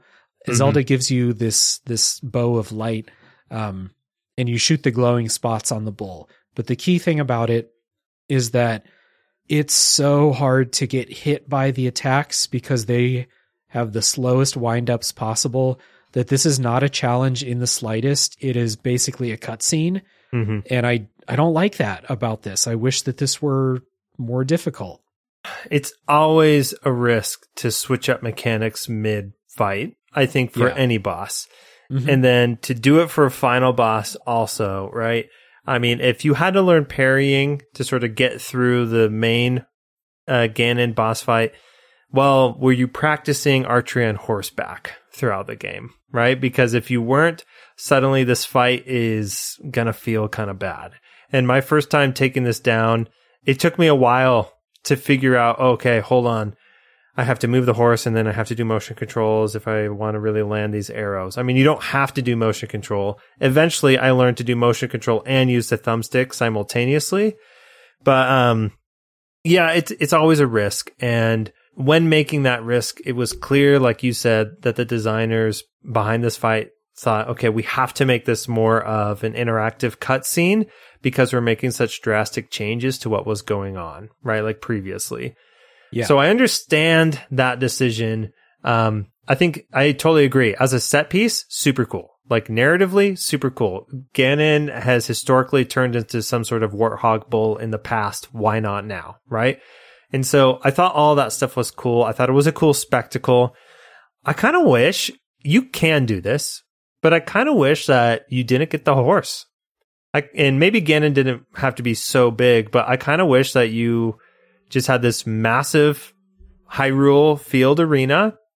It was you on your own two feet, and you had to figure out how to take down this giant warthog bull thing. Um, Yeah. Now, of course, this is just me speculating. I don't know how that would actually pan out, but really, what I mean to say is that sure, you could do this fight without the horse, but the horse is super dependent here. And uh, I don't know. I just kind of wish I could have used my arsenal the way that I was really comfortable with, which was Link on his feet fighting the final boss instead of Link on a horse. Yeah, the the one like the defense for that is that before all of the divine beasts you had to do some kind of like set piece action thing to calm them down enough to enter the divine beast or like lower their defenses or something. And there's Mhm. a couple of them that are similar to this. The one of the reasons that I think this sucks is that we didn't talk about this much. We didn't talk about this at all, but you have access to horses the entire game, but I never used them because they, you're you're just on the move way too often. And like if you take a horse up to a mountain and then you climb up the mountain and then you jump off and glide somewhere else, your horse is gone. you you can't call it back to you. So like I never used horses, so the few times that like I have to, it didn't feel great including this. But I really just got the feeling during this last phase of the Ganon fight that they didn't want you to lose. They wanted this to be a guaranteed win. It is so easy. And if you Mhm. do get hit, it doesn't hurt you that much. I would like I don't want to say like no one's ever going to die against this because someone might. Right. We've all, you know, got things that we're better at than others or some people may have a reason why this is more difficult for them, but this is this is so much easier than any other boss fight or phase of another boss fight uh in like the same, you know, the final boss that to have this be the last phase, the climactic moment, you still get the climactic moment of firing the final arrow, but it's like it, it felt it didn't feel earned as much as it could have because it was just so easy. Yeah. and like not in a pro gamer type of way. Like this i got hit on purpose just to see what it would do and it took like four hearts off. Like it's just programmed to be easy. And it just kind of like you get over it because that final shot is cool and then you see the ending of the game and stuff but it, it could have been more of a challenge to overcome. Like they, this is really similar to the final boss fight in twilight princess yeah. and that was a lot of fun being out riding on horseback in the final boss of that game. And this this part was like cool spectacle, but not fun from a gameplay perspective. Yeah, it's really interesting. Um, yeah, I I really don't think you could lose. I mean, like you said, sure, it's possible to lose that fight, but um, I totally agree in that like fighting a Lynel which is just like infinitely more difficult, right? Because a Lynel, if a Lynel hits you, it's gonna hurt like heck, and uh, you have to be really stocked up on stuff, otherwise you're gonna be totally screwed. So yeah, the final, yeah, I'm, I'm kind of coming back to the same summary, right? Really cool spectacle. I loved looking at it. I like how it transitioned into the final cutscene. Um, I love that Zelda showed up. You know, this very much took me back to other Zelda games where Zelda shows up at the very end. She has a unique ability or power that she could be, that she has to use as well to help finish the fight. And so I felt like they incorporated that well again here. But yeah, cool to look at.